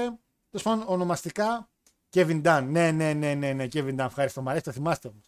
Με την κουφάλα. Ε, λίγα πράγματα έδειξε. Θεωρώ ότι χαϊπάρανε πολύ χωρίς λόγο το ότι α, θα δείχνει και εκτός από WWE. Έδειξε την καριέρα του Κόντι. Ήταν ντοκιμαντέρ καθαρά για τον Κόντι, όχι για τον WWE. Ε, είπε μερικά πράγματα για τον πατέρα του. Είπε μερικά πράγματα για τον τραυματισμό. Ε, η πιο ειλικρινή στιγμή, βέβαια δεν θέλω να σας ρίξω spoiler τώρα γιατί θεωρώ ότι πρέπει να το δείτε. θεωρώ δηλαδή ότι πρέπει να κάτσετε να, να δώσετε δύο ώρες τον εαυτό, κατά δύο ώρες περίπου, μία ώρα και πέντε λεπτά. Ε, αλλά αν μπορώ κάτι να πω, γιατί το έχει δείξει και στο τρέιλερ, είναι ότι κάποια στιγμή ο Κόντι μιλούσε για το NXT ε, και το έκραζε. Και το έκραζε με κλάματα σε τύπο ότι εγώ έκανα ό,τι έκανα, με ανεβάσανε, δεν μου δίνουν με τίποτα push και ο πατέρας μου έχει φτιάξει τα δικά του παιδιά, φτιάχνει το NXT, φτιάχνει κάτι το οποίο πηγαίνει τάπα, πηγαίνει τέλεια και τους έχει όλους σαν παιδιά του και δεν έχει εμένα και δεν πουσάρουν εμένα που είμαι το πραγματικό του παιδί. Γιατί και συχαινό, συ- είπε ότι συχαινότανε. Seth Rollins, ε, όλη την κομπανία και το NXT που ερχόταν. Κάτι Σάμι δεν, δεν τους γούσταρε μία. Δεν ήθελε να τους βλέπει. Γιατί θεώρησε ότι έπρεπε να είναι αυτός. Ακόμα και όταν NXT δηλαδή έπρεπε να είναι αυτός πρώτος. Ότι αυτός έπρεπε να πάρει πρώτος την όλη φάση με το NXT. Είπε για το Stardust, είπε πολλά πράγματα για το, για τον debut που θα έκανε στο, στο WWE. Ναι, επιβεβαιώνω ότι υπήρξε ατάκα από τον Triple H ότι ο Κόντι είναι άνθρωπος ο οποίος δεν θα ήθελε να είναι προαθλητής σε δευτερεύον εταιρεία. Το είπε. Είπε καλά λόγια για το Elite Undertaker, ότι εντυπωσιάστηκε πολύ με το Elite. Ε, αλλά γενικά ήταν λίγο αυτό που λέγει τώρα και ο Ασλανίδη εδώ στο chat, ήταν λίγο drama queen ο Κόντι. Δηλαδή θεωρώ ότι επειδή είναι λίγο φιάκας σαν άνθρωπος, ε, μερικά πράγματα τα έδωσε λίγο drama παραπάνω από ό,τι χρειαζόταν. Το ότι έκανε κάτι το οποίο ήταν εξαιρετικό, το έκανε.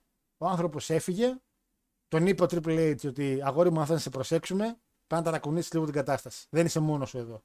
Είναι μια εταιρεία, είναι, είναι μερικές, μερικά γρανάζια που δουλεύουν πίσω από μερικούς ανθρώπους. Ε, είσαι με πολύ μικρό γρανάζι. Μην μας πας τα αρχίδια.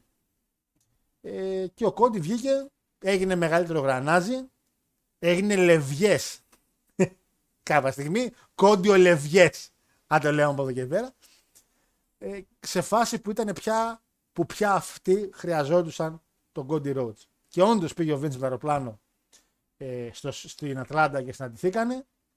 Και όταν ο Κόντι άρχισε να λέει θα προτιμούσα να μου αλλάξετε τη μουσική γιατί έχει μια ιστορία να μου αλλάξετε το ντύσιμο και γυρνάει και του λέει ο Vince δεν χρειάζεται να αλλάξουμε κάτι. Αγοράζουμε αυτό. Αγοράζω εγώ, λέει, αυτό εδώ που βλέπεις. Δεν είναι σπασμένο, δεν είναι κάτι χαλασμένο. Αυτό που έχεις φτιάξει, αυτό αγοράζω. Όπως είναι με όλο το πακέτο. Και ε, πήρε τον Κόντι. Και φυσικά ο Κόντι πιστεύουν εκεί που το αξίζει. Δηλαδή είναι στην εταιρεία που θέλει να είναι. Είπε και την ιστορία του πατέρα του ότι δεν πήρε ποτέ τη μεγάλη ζώνη και μια φορά που τη σήκωσε δεν ήταν αληθινό γιατί απλά νίκησε με countdown. Οπότε με count συγγνώμη. Δεν μετρούσε αλλαγή ζώνης.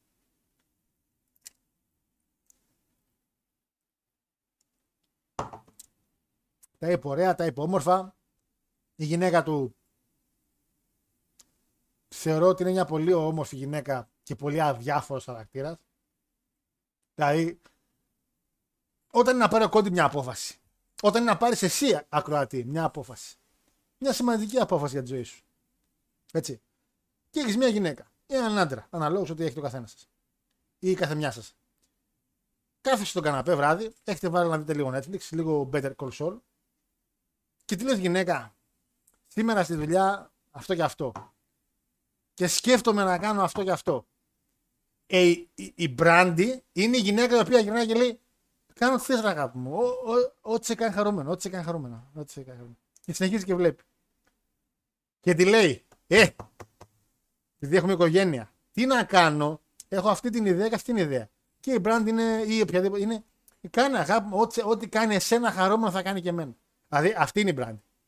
Μιλάμε εγώ αυτό το, αυτό το, το πράγμα έβγαλα από το ντοκιμαντέρ. Η γυναίκα πρέπει να βάλει κάτω, να ακούσει την παπαριά σου τη μία, να ακούσει την παπαριά του τη δεύτερη και να πει: Ωραία, ξέρεις αυτό έχει αυτά θετικά, αυτά αρνητικά. Και αυτό έχει αυτά και αυτά. Ο άλλος γύρισε και την είπε: Αγάπη μου, εγώ από το WWE φεύγω, δεν μπορώ άλλο. Απλά δεν θα έχουμε λεφτά. Και άλλη είπε: Εγώ ότι, ό,τι σε, ναι, ναι, αγάπη μου, ό,τι σε κάνει χαρούμενο. Τι λες, μωρή, απάντησε του, μίλα του, πες κάτι. Τίποτα. Την είπε για το Stardust, ναι, ναι, οκ, okay, αγάπη μου, εννοείται. Κάποια στιγμή ο Κόντι λέει: Τώρα μου αρέσει να είμαι Stardust. Γιατί τώρα πέθανε ο πατέρα, είπε για το του πατέρα του. Τώρα πέθανε ο πατέρας μου, μου αρέσει να είμαι Stardust γιατί φοράω μια μάσκα και νιώθω καλύτερα. Η γυναίκα του πάλι. Ναι, αγάπη μου, τι θες. Τι να πω, ρε, που. Ρε, Κόντι μου, εντάξει, πανέμορφη γυναίκα, όμορφη και άλλα. Τέλος πάντων. Πρέπει να έχετε άτομα δίπλα σας τα οποία να σας φέρουν και αντιρρήσεις και να μπορείτε και να, να βλέπετε ότι μιλάς μιλάς και σας ακούει. Η Μπράντι θεωρώ ότι τη μιλάς και δεν ακούει, ρε μαρακα. Αυτό είναι το χειρότερο πράγμα. Κόντα ρε, 40, η 40 έρχεται, το σηκώνεις και μην αγχώνεσαι, μην γίνει μόνο δραματικός. Θα το σηκώσει, ναι, το σηκώσει. Ναι, ναι. Θα μπορούμε να το κατεβάσουμε. Δίνω μου ένα τορεντάκι απλό. Ένα link βρήκα, αλλά πολύ καλό. Απλά Google, ε, ψάξει το τέτοιο. Become Cody Road. Βάλω το τίτλο δηλαδή. Μην γράψεις Cody Road, Peacock και αυτά. Γράψε Becoming Cody Rhodes. Κάπου το βρεις. Κάπου το βρεις. Είναι νομίζω εύκολο. Ρίχνει πολύ ντοκιμαντέρ είναι. Εντάξει, ρε φίλε, μπορεί κάποιον να το δουν. His NXT kids can be his kids, but I'm his real kid. Άρα Cody Drama Queen. Ναι, μα αυτό, αυτό ακριβώς. Αυτό ακριβώς. Κόντι Λευγέ λέει. Μα ναι, είναι λευγέ έγινε ο άνθρωπος. Έγινε λευγέ. Ε, γυναίκα Κόντι λέει πνίξε με λέει ο άλλος. Τι να σε πνίξει και που να σε πνίξει. Ρε, ρε Γιάννη καγόρι μου. Και να σε πνίξει η Μπράντι και να σε πνίξει. Με το που θα κάνεις ένα το ωραίο εκείνο το, το πνίγομαι, αλλά μ' αρέσει, θα κάνει Αχ, τι, σε πόνεσα να σταματήσω. Να σταμα... Τι σταματάς, Μωριά, τι είπα να σταματήσεις. Αυτό είναι η μπράντι. Κατάλαβες; Δεν, δεν, δεν, δεν υπάρχει συνεννόηση. Ατελείωτος μασχάρε λέει. Ρε μπουφών, ρε, ρε παιχταρά, μίλησε μας λίγο παραπάνω. Τι εννοείς; Κόνταρος βλέπει BCS, άρα κόντ το έξω από πάντα είσαι δικός μας. Όχι, ρε, δεν βλέπει. Απλά φαντάζομαι, είπα τώρα μια σειρά κι εγώ. Ο Κόντι έγινε World Champion στο VW όταν ήταν στο WW και κράτησε τη ζώνη λιγότερο από μια μέρα. Δεν τον θέλει. Όχι απλά λιγότερο από μια μέρα. Ήταν βασικά. Πήγε ο VW και όταν πήγε ο VW ήταν και με καλά άτομα γύρω-γύρω. Άργησε να πάει main roster, αλλά ήταν ακόμα εντάξει. Ε, Συν ότι είχαμε και ναι, είχαμε τώρα πάτε και Zack Ryder, είχαμε και Μάρτ Καντονά, είχαμε και Καντονά να μιλάει στο ντοκιμαντέρ. Ε, θα έχει ωραίο ντοκιματέρ πιστεύω κάτω να ισχύει. Ο Ζακ Ράιντερ τέλος πάντων. Να το σηκώσει, θα περιμένω να σπάσει ο Ρωμάν το ρεκόρ και πάει για το χρόνο του καλοκαίρι. Αυτό το Τζόρτ μου είναι λίγο, λίγο ερώτηση βαθιά. Αν έπαιρνε έξυπνη γυναίκα κόντι, λέει θα άλλαζε γρήγορα λευγέ, γιατί δεν θα άντεχε τον αναρκισμό του. Μη σας πω ότι το έλεγε χήμα στη μάπα ότι είναι φιάκας. Τέτοιο πάει μου το χέμαν. Χαρά είναι πως υπάρχει κάποιος λόγος που δεν έλεγε τη γνώμη της. Όσες φορές την έδωσαν ελευθερία στο Elite, είδαν πόσο καλά πήγε. Δεν αντιλέγω. Δεν, δεν κατηγορώ αυτούς που δεν δώσαν ελευθερία. Ή την ίδια. Ε, Κατηγορώ την, τον, την, την ίδια. Ο Χάρος γνωρίζει από αν το πνέξει με εικόνα και έχω μάλιστα. Ε, ναι, ρε. Δε, το ναι, ρε, μ' αρέσει που εγώ απευθείας ναι, ρε. Όχι. Απλά εντάξει. Καταλαβαίνω το vibe της κοπέλας. Για το ντοκιμαντέρ Ρόμαν. Έχουμε ντοκιμαντέρ Ρόμαν. Δεν γνωρίζω η αλήθεια αν έχουμε ντοκιμαντέρ Ρόμαν, να σου πω την αλήθεια. Λοιπόν, πάμε, πάμε, πάμε. Πάμε στα γρήγορα επίσης και για NXT. Λοιπόν, για NXT θα, θα πω ότι ήταν ένα show το οποίο βλεπόταν πολύ πιο εύκολα από ό,τι τα παλιότερα NXT special shows. Δηλαδή, είχε μερικά πράγματα τα οποία έλεγες θέλω να το δω, γιατί είχε μέσα Dominic το show, Gable Stevenson, Stevenson, συγγνώμη, όχι Stevenson, και Carmelo Hayes με Dragunov για main event, έτσι. Πράγματα δηλαδή τα οποία θα ότι αξίζανε. Ε,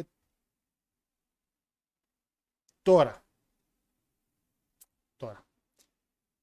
Το pre δεν το είδα.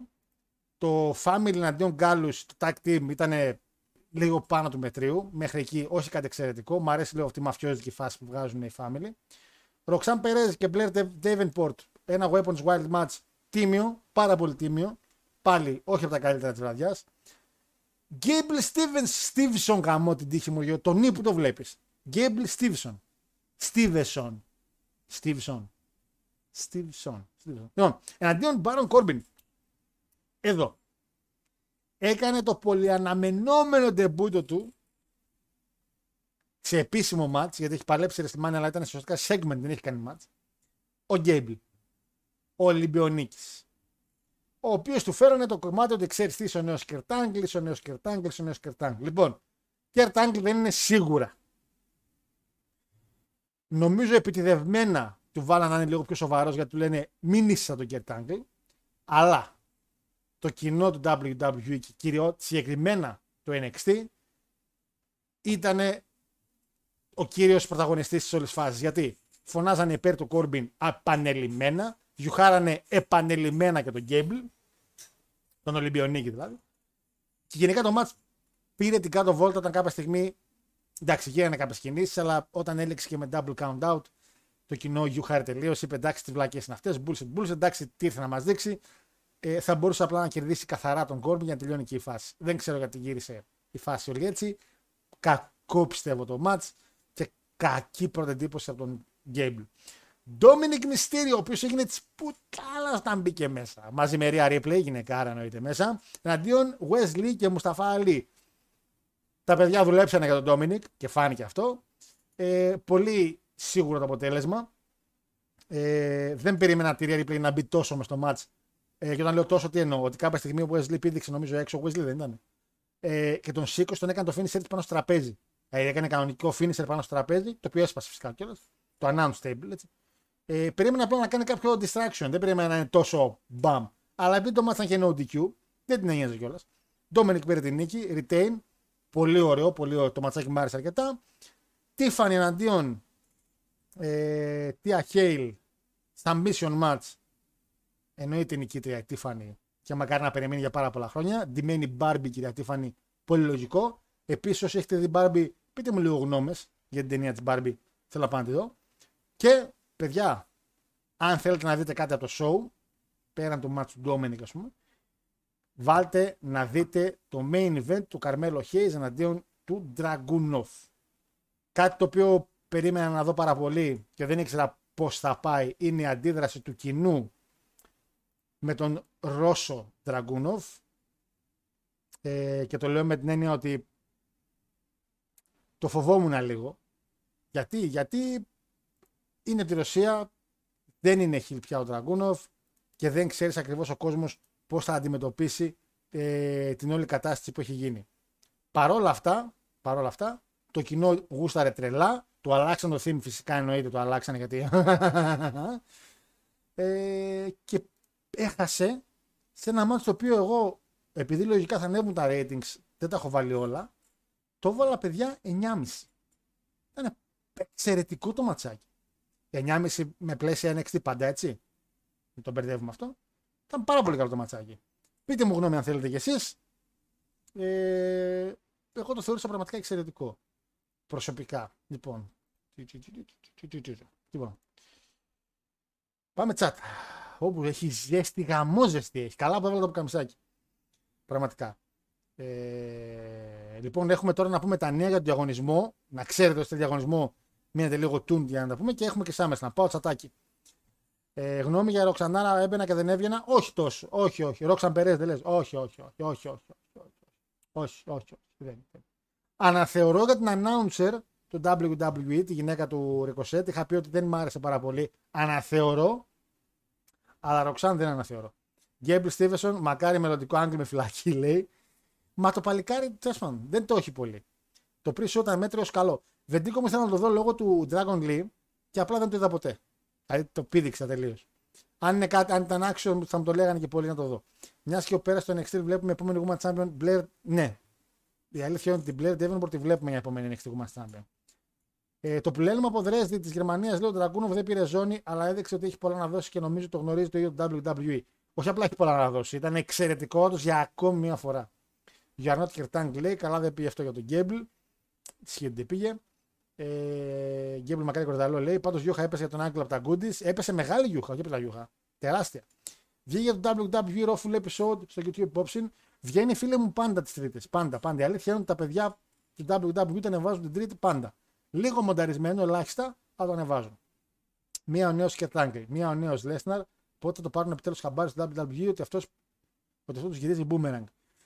Ναι, ισχύει. Εντάξει, Δεν γυρίζει πάντα. Ο Seth Rollins ήταν ο επόμενος Σον Μάικλς. Και είχε γίνει ο επόμενος Σον Μάικλς. Αλλά είναι αυτό που είχε πει ο Τζέρικο πριν πολλά χρόνια. Ε, I'm not the next τάδε, I'm the first Chris Jericho. Α, όταν λέγανε τον Jericho στον Michaels και πει I'm not the next Shawn Michaels, I am the first Chris Jericho. Το είχε πει αυτό το πράγμα και είναι πάρα πολύ σωστό. Ξέχασαν πώς είχαν χτίσει τον Άγγλ στις αρχές. Καμιά σχέση με αυτό το Χάρι Στίβενσον. Ισχύει. Τι φάνη κορίτσαρο, και αυτό ισχύει. Ε, χάρη μερός που κάμισε και παντελόνι, όμως να πας έτσι. Ε, καλά, εννοείται τι πάμε με μαύρα. Εννοείται πάμε. Μα αυτό είναι για το Πενχάιμερ. Αυτό το που κάνουμε είναι για το Πενχάιμερ. Το ροζ είναι για την Barbie. Ε, καλή ταινία ήταν η Barbie, δεν είναι τόσο καγιά όσο περίμενα. Όσο μεγαλώνει το μαλλί, τόσο ανεβαίνει ο Ντόμινικ. Πραγματικά δεν περίμενα ο Ντόμινικ να φτάσει εκεί που βρίσκεται τώρα. Έβγε λέει ξανότερα, λέει ο φίλος και εσύ. Και η τέα κορίτσα είναι. Ναι, οκ. Okay, okay. Ε, Τίφανη Μάγκες έχει κόμμα τον Γκάιζερ. Χάσαμε. Ε, τον Γκάιζερ έχει. Χάσαμε με τα πάντζερ, χάσαμε. Ε, Μπάρ με στυλ Τέξας λέει τι φάνηκε το καλύτερο. Ε, Βεντίκος δεν δηλώνουμε από εδώ πέρα συμμετοχή. Θα αναφέρουμε για το διαγωνισμό. Τώρα αμέσως θα αναφέρουμε το διαγωνισμό τι και πώς. Εκπληκτικό μάτς Καρμέλο Τραγκούνο βλέπει πολύ ωραίο μάτς και τις Πέρες με την Devonport. Βλέπουμε Devonport με την Next Champion. Λέει και ο Στέργο. Ναι, παιδιά, συμφωνώ και με τους δυο σας που στείλατε. Ναι, θεωρώ ότι είναι η επόμενη. Το έχει το κοριτσάκι. Το έχει. Το έχει πάρα πολύ. Είναι πάρα πολύ καλά και την κουστάρει ο κόσμος. Έτσι. Ε, οπότε είναι όλα κομπλέ. Λοιπόν. Και 10 είναι. Είμαστε καλά. Για να πιάσουμε τώρα τα του διαγωνισμού. Ρεκάιζερ λέει πως τώρα έχεις δύο κορίτσι. Εδώ ρε μπήκαν στη Γαλλία μέσα σε δύο μέρες. Δεν θα ρίχναν την τύφανη. Λοιπόν. Ε, η προβλέψη είναι για το Πενχάιμερ λέει ότι ο είναι Μπάρμπια Μπουρνάζι. Μπουρνάζι! Είμαι το κρυφό μέρος των Μπουρνάζιανς. Γι' αυτό. Ε, δυνατή κυρία Ρικοσέτ λέει, αλλά η κάθε κέλη που παίρνεις σαν Ναι, ναι, ναι, ναι, το μερί παντούσα λέει ο Ζάκας. Σφυρό μου! Σφυρό, σφυρό, σφυρό. Η κάθε κέλη, επειδή την έχω και στο Instagram, είναι τις πιο όμορφες γυναίκες που δει στη ζωή μου. Αλήθεια το λέω. Και έχω δει ωραία κορίτσια. Συμφωνώ και με την τελευταία σου πρόταση όσον αφορά την πατούσα. 200%. Εβαφά με χρώματα κοσμάγλου ό,τι ήθελε. Να ξέρεις. Πολύ ωραίο κορίτσι. Θεωρώ τον NXT δεν παίρνει τόσο αγάπη πια γιατί δεν είναι ε, στο όλο concept, το takeover. Ναι, ας πούμε, Λευτέρη μου αυτό έλεγα τώρα στην αρχή ότι αυτό το show, το Great American Bass, μου θύμισε παλιό takeover. Δηλαδή είχε ένα καλό top to bottom κάρτα με καλές στιγμές και με ένα ψιλομεγάλο momentum με τον Dominic λίγο και με τον Gable και ένα main event με εξαιρετικούς παλαιστές. Δηλαδή θύμισε λίγο παλιό takeover. Πέδε, ετοιμάστε τα χαρτάκια σας, ετοιμάστε τα στυλό σας. Γιατί, έλατε, λες και δεν μπορείτε, δεν τα θυμάστε, τα θυμάστε. Εφέτο, εφέτο, θα κάνουμε τον πρώτο μας διαγωνισμό με το 2K23. Δεν είχαμε κάνει όταν βγήκε γιατί ήταν ακόμα πολύ νωρίς, οπότε δεν μπορούσαμε να είχαμε του παλαιστέ που θα είχαμε τώρα. Τώρα έχουμε όλο το concept. Ο διαγωνισμός ξέρετε ότι, ότι δουλεύει με 240 διαφορετικούς παλαιστές.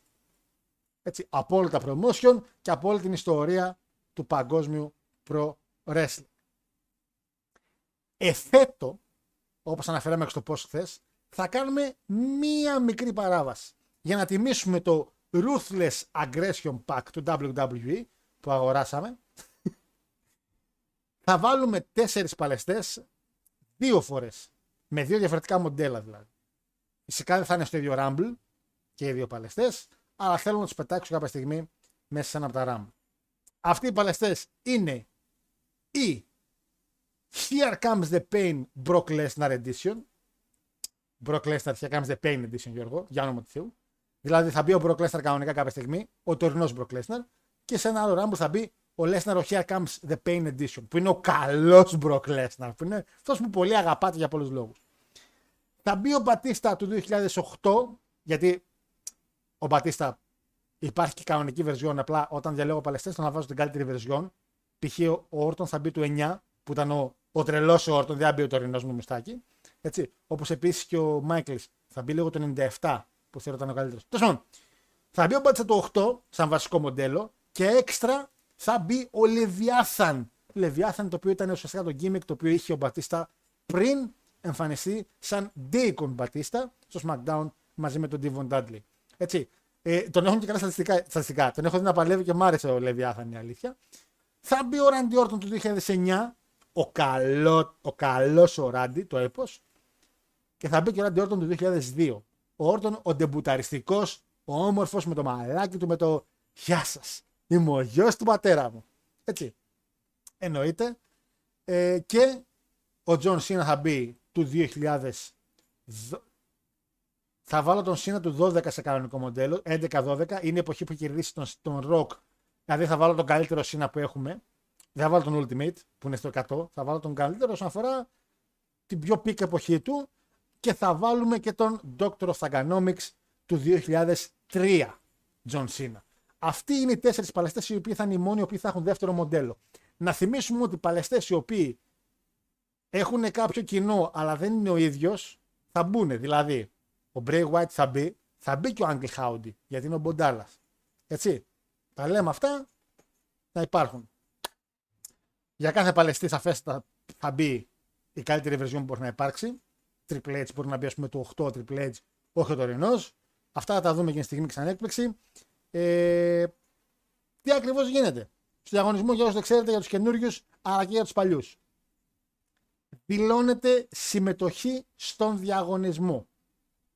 Πώς δηλώνεται συμμετοχή; Στέλνετε ένα απλό μήνυμα, ένα απλό μήνυμα ή στη σελίδα Γέγατη του Κάτι στο Facebook ή στο Instagram και γράφετε για τον διαγωνισμό ή συμμετοχή, ό,τι θέλετε γράψετε τέλος πάντων και αυτό είναι οπωσδήποτε, μαζί με το μήνυμα μου στέλνετε και ένα όνομα.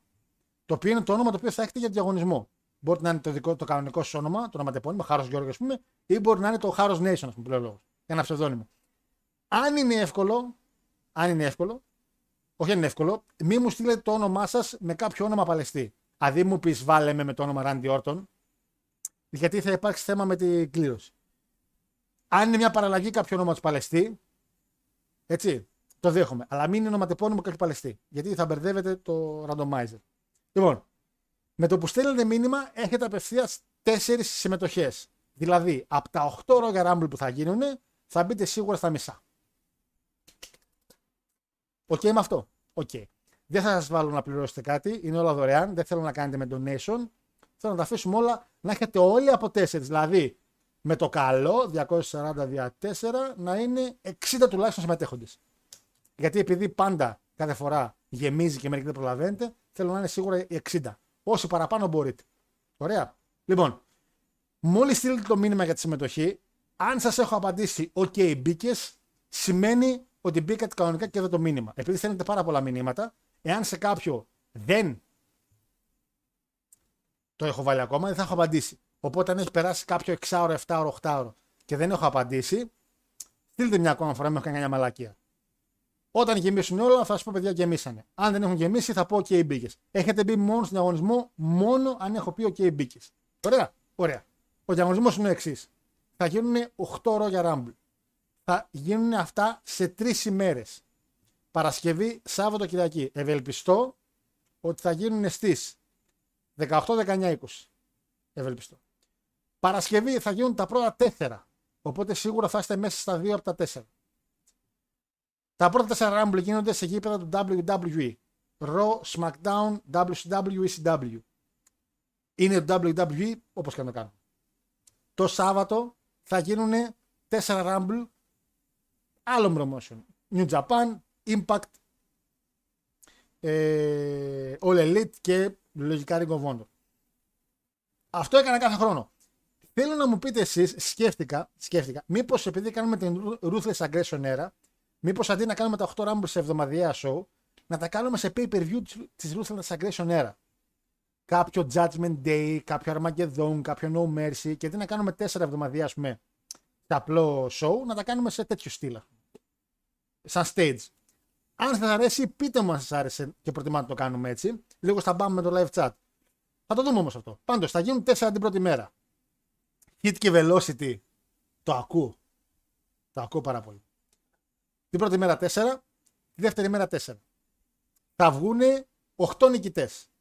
Την Κυριακή, την Κυριακή, οι τέσσερις νικητές της πρώτης ημέρας θα είναι ομάδα εναντίον των τέσσερων νικητών της δεύτερης μέρας. Τέσσερις εναντίον τέσσερις σε ένα War Games σε ένα War Games match. Το πλεονέκτημα, με το ποιος θα μπει πρώτος, θα το έχει η ομάδα η οποία το σύνολό της από τους αριθμούς, το τι αριθμό μπήκε ο παλαιστή που νίκησε, θα είναι μικρότερο. Δηλαδή, εάν στο πρώτο Rumble νικήσει, στο πρώτο 4 Rumble ο 30-30-30-30 και βγάζουν 120, και στο δεύτερο Rumble νικήσει ο 30-30-30 και ο 29, θα έχουν πλεονέκτημα στο War Games αυτοί που είχαν και το 29. Δηλαδή, πήγαν σύνολο το 119. Έτσι, ουσιαστικά ρε παιδί μου να δείξουμε ότι αυτός που κέρδισε πιο πριν και καλά ταλαιπωρήθηκε παραπάνω, ώστε να έχει το πλεονέκτημα. Θεωρώ ότι είναι δίκαιο να γίνει έτσι. Οι νικητές των War Games, που θα είναι τέσσερις, έτσι, αυτοί οι τέσσερις θα μπορέσουν να κάνουν ο καθένας από μία επιλογή εκπομπής σαν δώρο. Είναι το μικρό δώρο αυτό. Το μικρό. Δηλαδή, οι τέσσερις νικητές θα μπορούν να επιλέξουν μία εκπομπή, η οποία εκπομπή μπορεί να είναι είτε να γίνει ένα top 10, είτε να γίνει ένα retro review, είτε να γίνει ένα αφιέρωμα σε παλαιστή ή ένα αφιέρωμα σε κάποιο συγκεκριμένο γεγονός στο wrestling. Έτσι. Χρωστάμε ένα, το ξέρω, το Money the Bank το 11, το ξέρω ότι το χρωστάμε.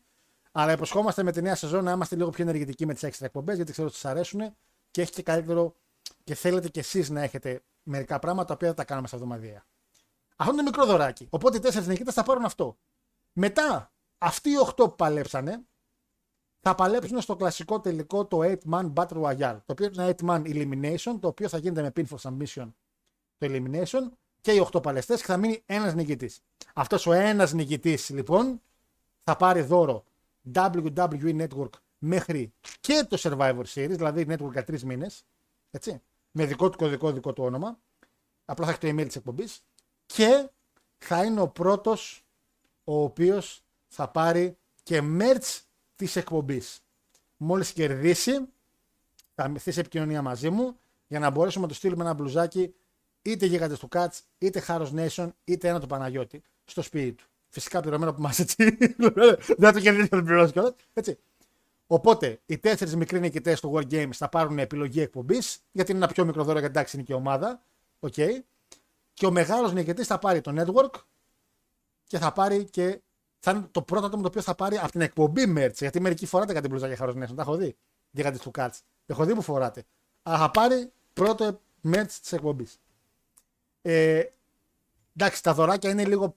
Δεν είναι κάποια εξαιρετικά δώρα, ειδικά για το World Games, αλλά παιδιά τι άλλο να δώσουμε. Εντάξει, δηλαδή να δώσουμε network σε όλους είναι λίγο κρίμα. Γι' αυτό ακριβώς το λόγο κιόλας είναι δωρεάν η συμμετοχή στο διαγωνισμό. Οι συμμετοχές ξεκινάνε από τώρα που θα τελειώσει η εκπομπή σε λίγο. δηλαδή ξεκινάνε από τις 8 ώρα και μετά. Βασικά στείλτε και από τώρα, αν θέλετε, απλά δεν πρέπει να διαβάσω τίποτα αυτή τη στιγμή.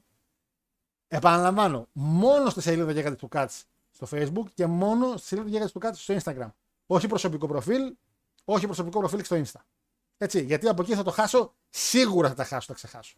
Εάν κάποιος από εσάς δεν έχει Facebook ή Instagram, στο chat κάτω αυτού του επεισοδίου να γράψει χάρε συμμετοχή για διαγωνισμό με τα δε όνομα. Θεωρώ ότι θα είναι entertaining. Ήδη έχω ψιλοχαϊπαριστεί και μόνος που κάνω κάτι δοκιμές με το War Games. Είναι ματσάρες βγαίνουν κάποια πράγματα. Ε, και φυσικά μόλις σε δύο-τρεις μέρες κλείσουν οι συμμετοχές, θα κάνω κάποια στιγμή ένα βιντεάκι για την κλήρωση ώστε να δείτε σε ποιο Rumble είστε και ποια θέση είστε.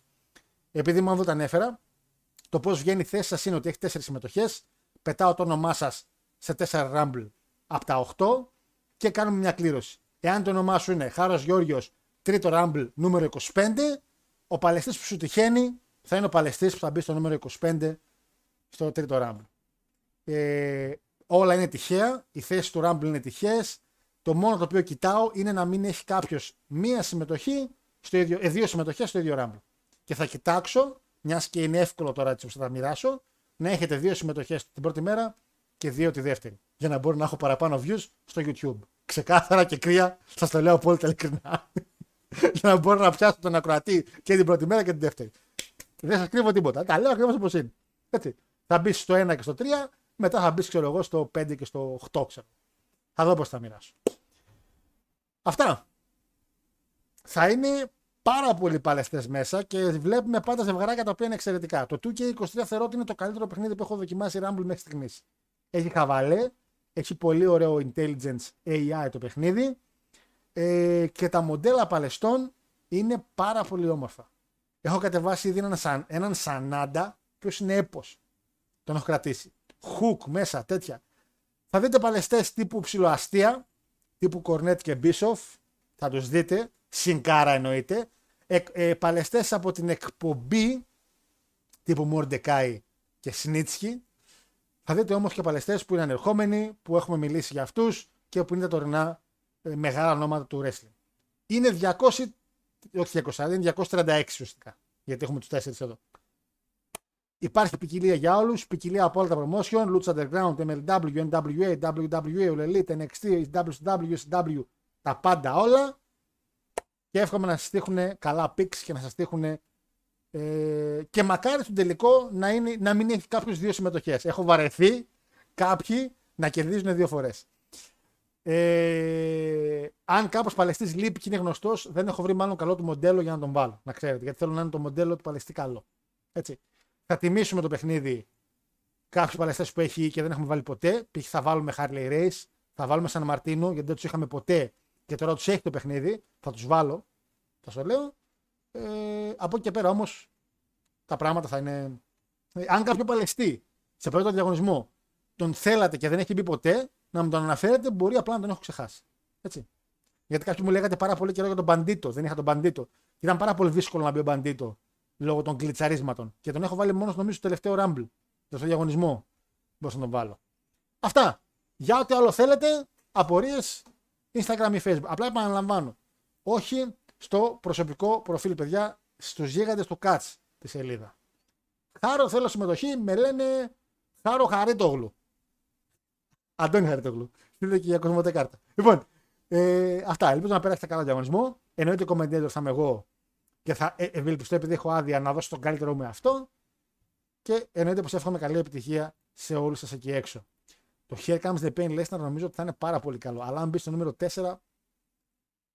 Λοιπόν, πείτε μου λίγο και τα pay per view. Αν θέλετε να το κάνουμε σε pay per view. Εγώ το ακούω Raw και SmackDown εποχής. Velocity και Hit. Και μετά να αφήσουμε 4 pay per view τύπου Ruthless Aggression Era Armageddon και το ακούω αυτό. Δεν είναι καθόλου κακή ιδέα. Λοιπόν, ε, θα έχουμε το φαντάζιο στο Rumble. Φαντάζιο. Φαντάζιο. Το Όρτον, ναι, ωραία. Ο Όρτον, ναι, είναι εκείνη η βερσιόν που ήταν λίγο κουνιστούλη. Δηλαδή, ο το είναι το κλασικό Έλληνα συγγνώμη στο δημόσιο. Ναι, ναι, ναι, ήταν εκείνος, ήταν εκείνο το παλικάρι. Ήταν εκείνο.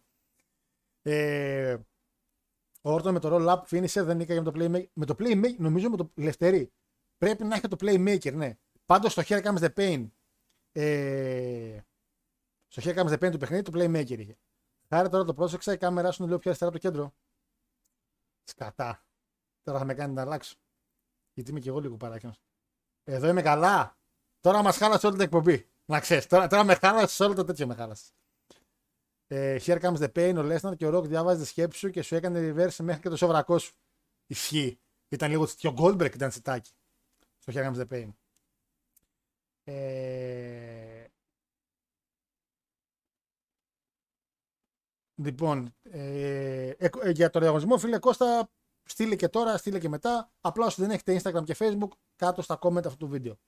Παλαιστές λέει από Max θα έχει το διαγωνισμό. Δυστυχώς, αν μπορούσα να βρω, θα έβαζα. Αλλά δεν νομίζω να μπορώ να βρω. Ε, είδα χθες τον πρώτο καιρό του Orton του WWE κινήσει του ήταν generic παλαιστή σε video games. Στα πρώτα μάτια το Ρο έκανε μπότσο και το finisher και ο Christian περίμενε δύο λεπτά να το φάει. Γενικά δεν πήγε καλά η φάση με Orton στις αρχές. Είχε τραυματιστεί μετά και στο χέρι. Ε... Ο VW είναι, άρα Κορνέτ λέει πρέπει να πάρεις το royalties μέχρι να πεθάνεις το VW. Ε, το πρώτο type είναι τον είδα, αλλά είναι πάρα πολύ αδιάφορος να τον βάλω στο διαγωνισμό. Θεωρώ ότι θα θεωρώ την καλύτερη επιλογή ο Thaganomics, John Cena του 3. Θεωρώ. Ε, νομίζω λέει Dogma θα έχει συν Jimmy hashtag. Αν μπορούσα να φέρω Jimmy, το έφερνα. Να το βάλω στο διαγωνισμό.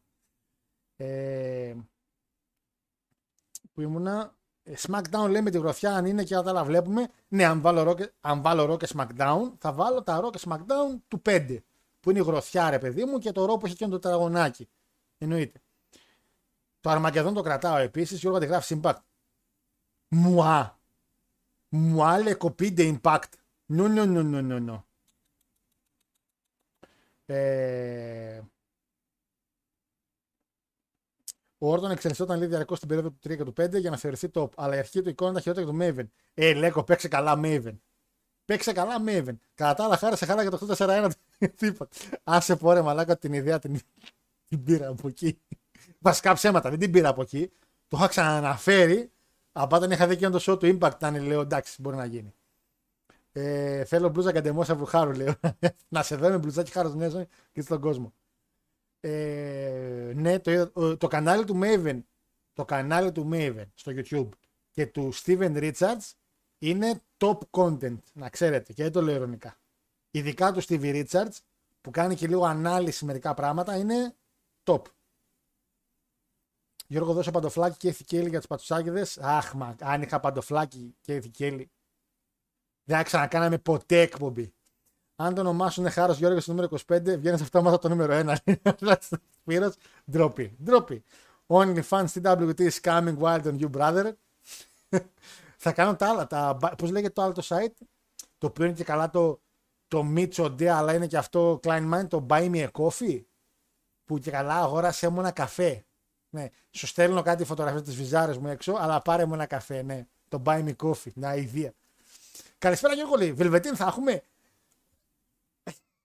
Κοίτα, Ηλία, στο 2K22 μοντέλο Velveteen δεν είχε καλό. Δεν έχω ψάξει ακόμα μοντελάκι Velveteen. Αν βρω καλό, σίγουρα θα μπει γιατί είναι παλαιστής της εκπομπής. Είναι μερικοί παλαιστές που είναι παλαιστές της εκπομπής. Και εννοείται πως θα μπουν.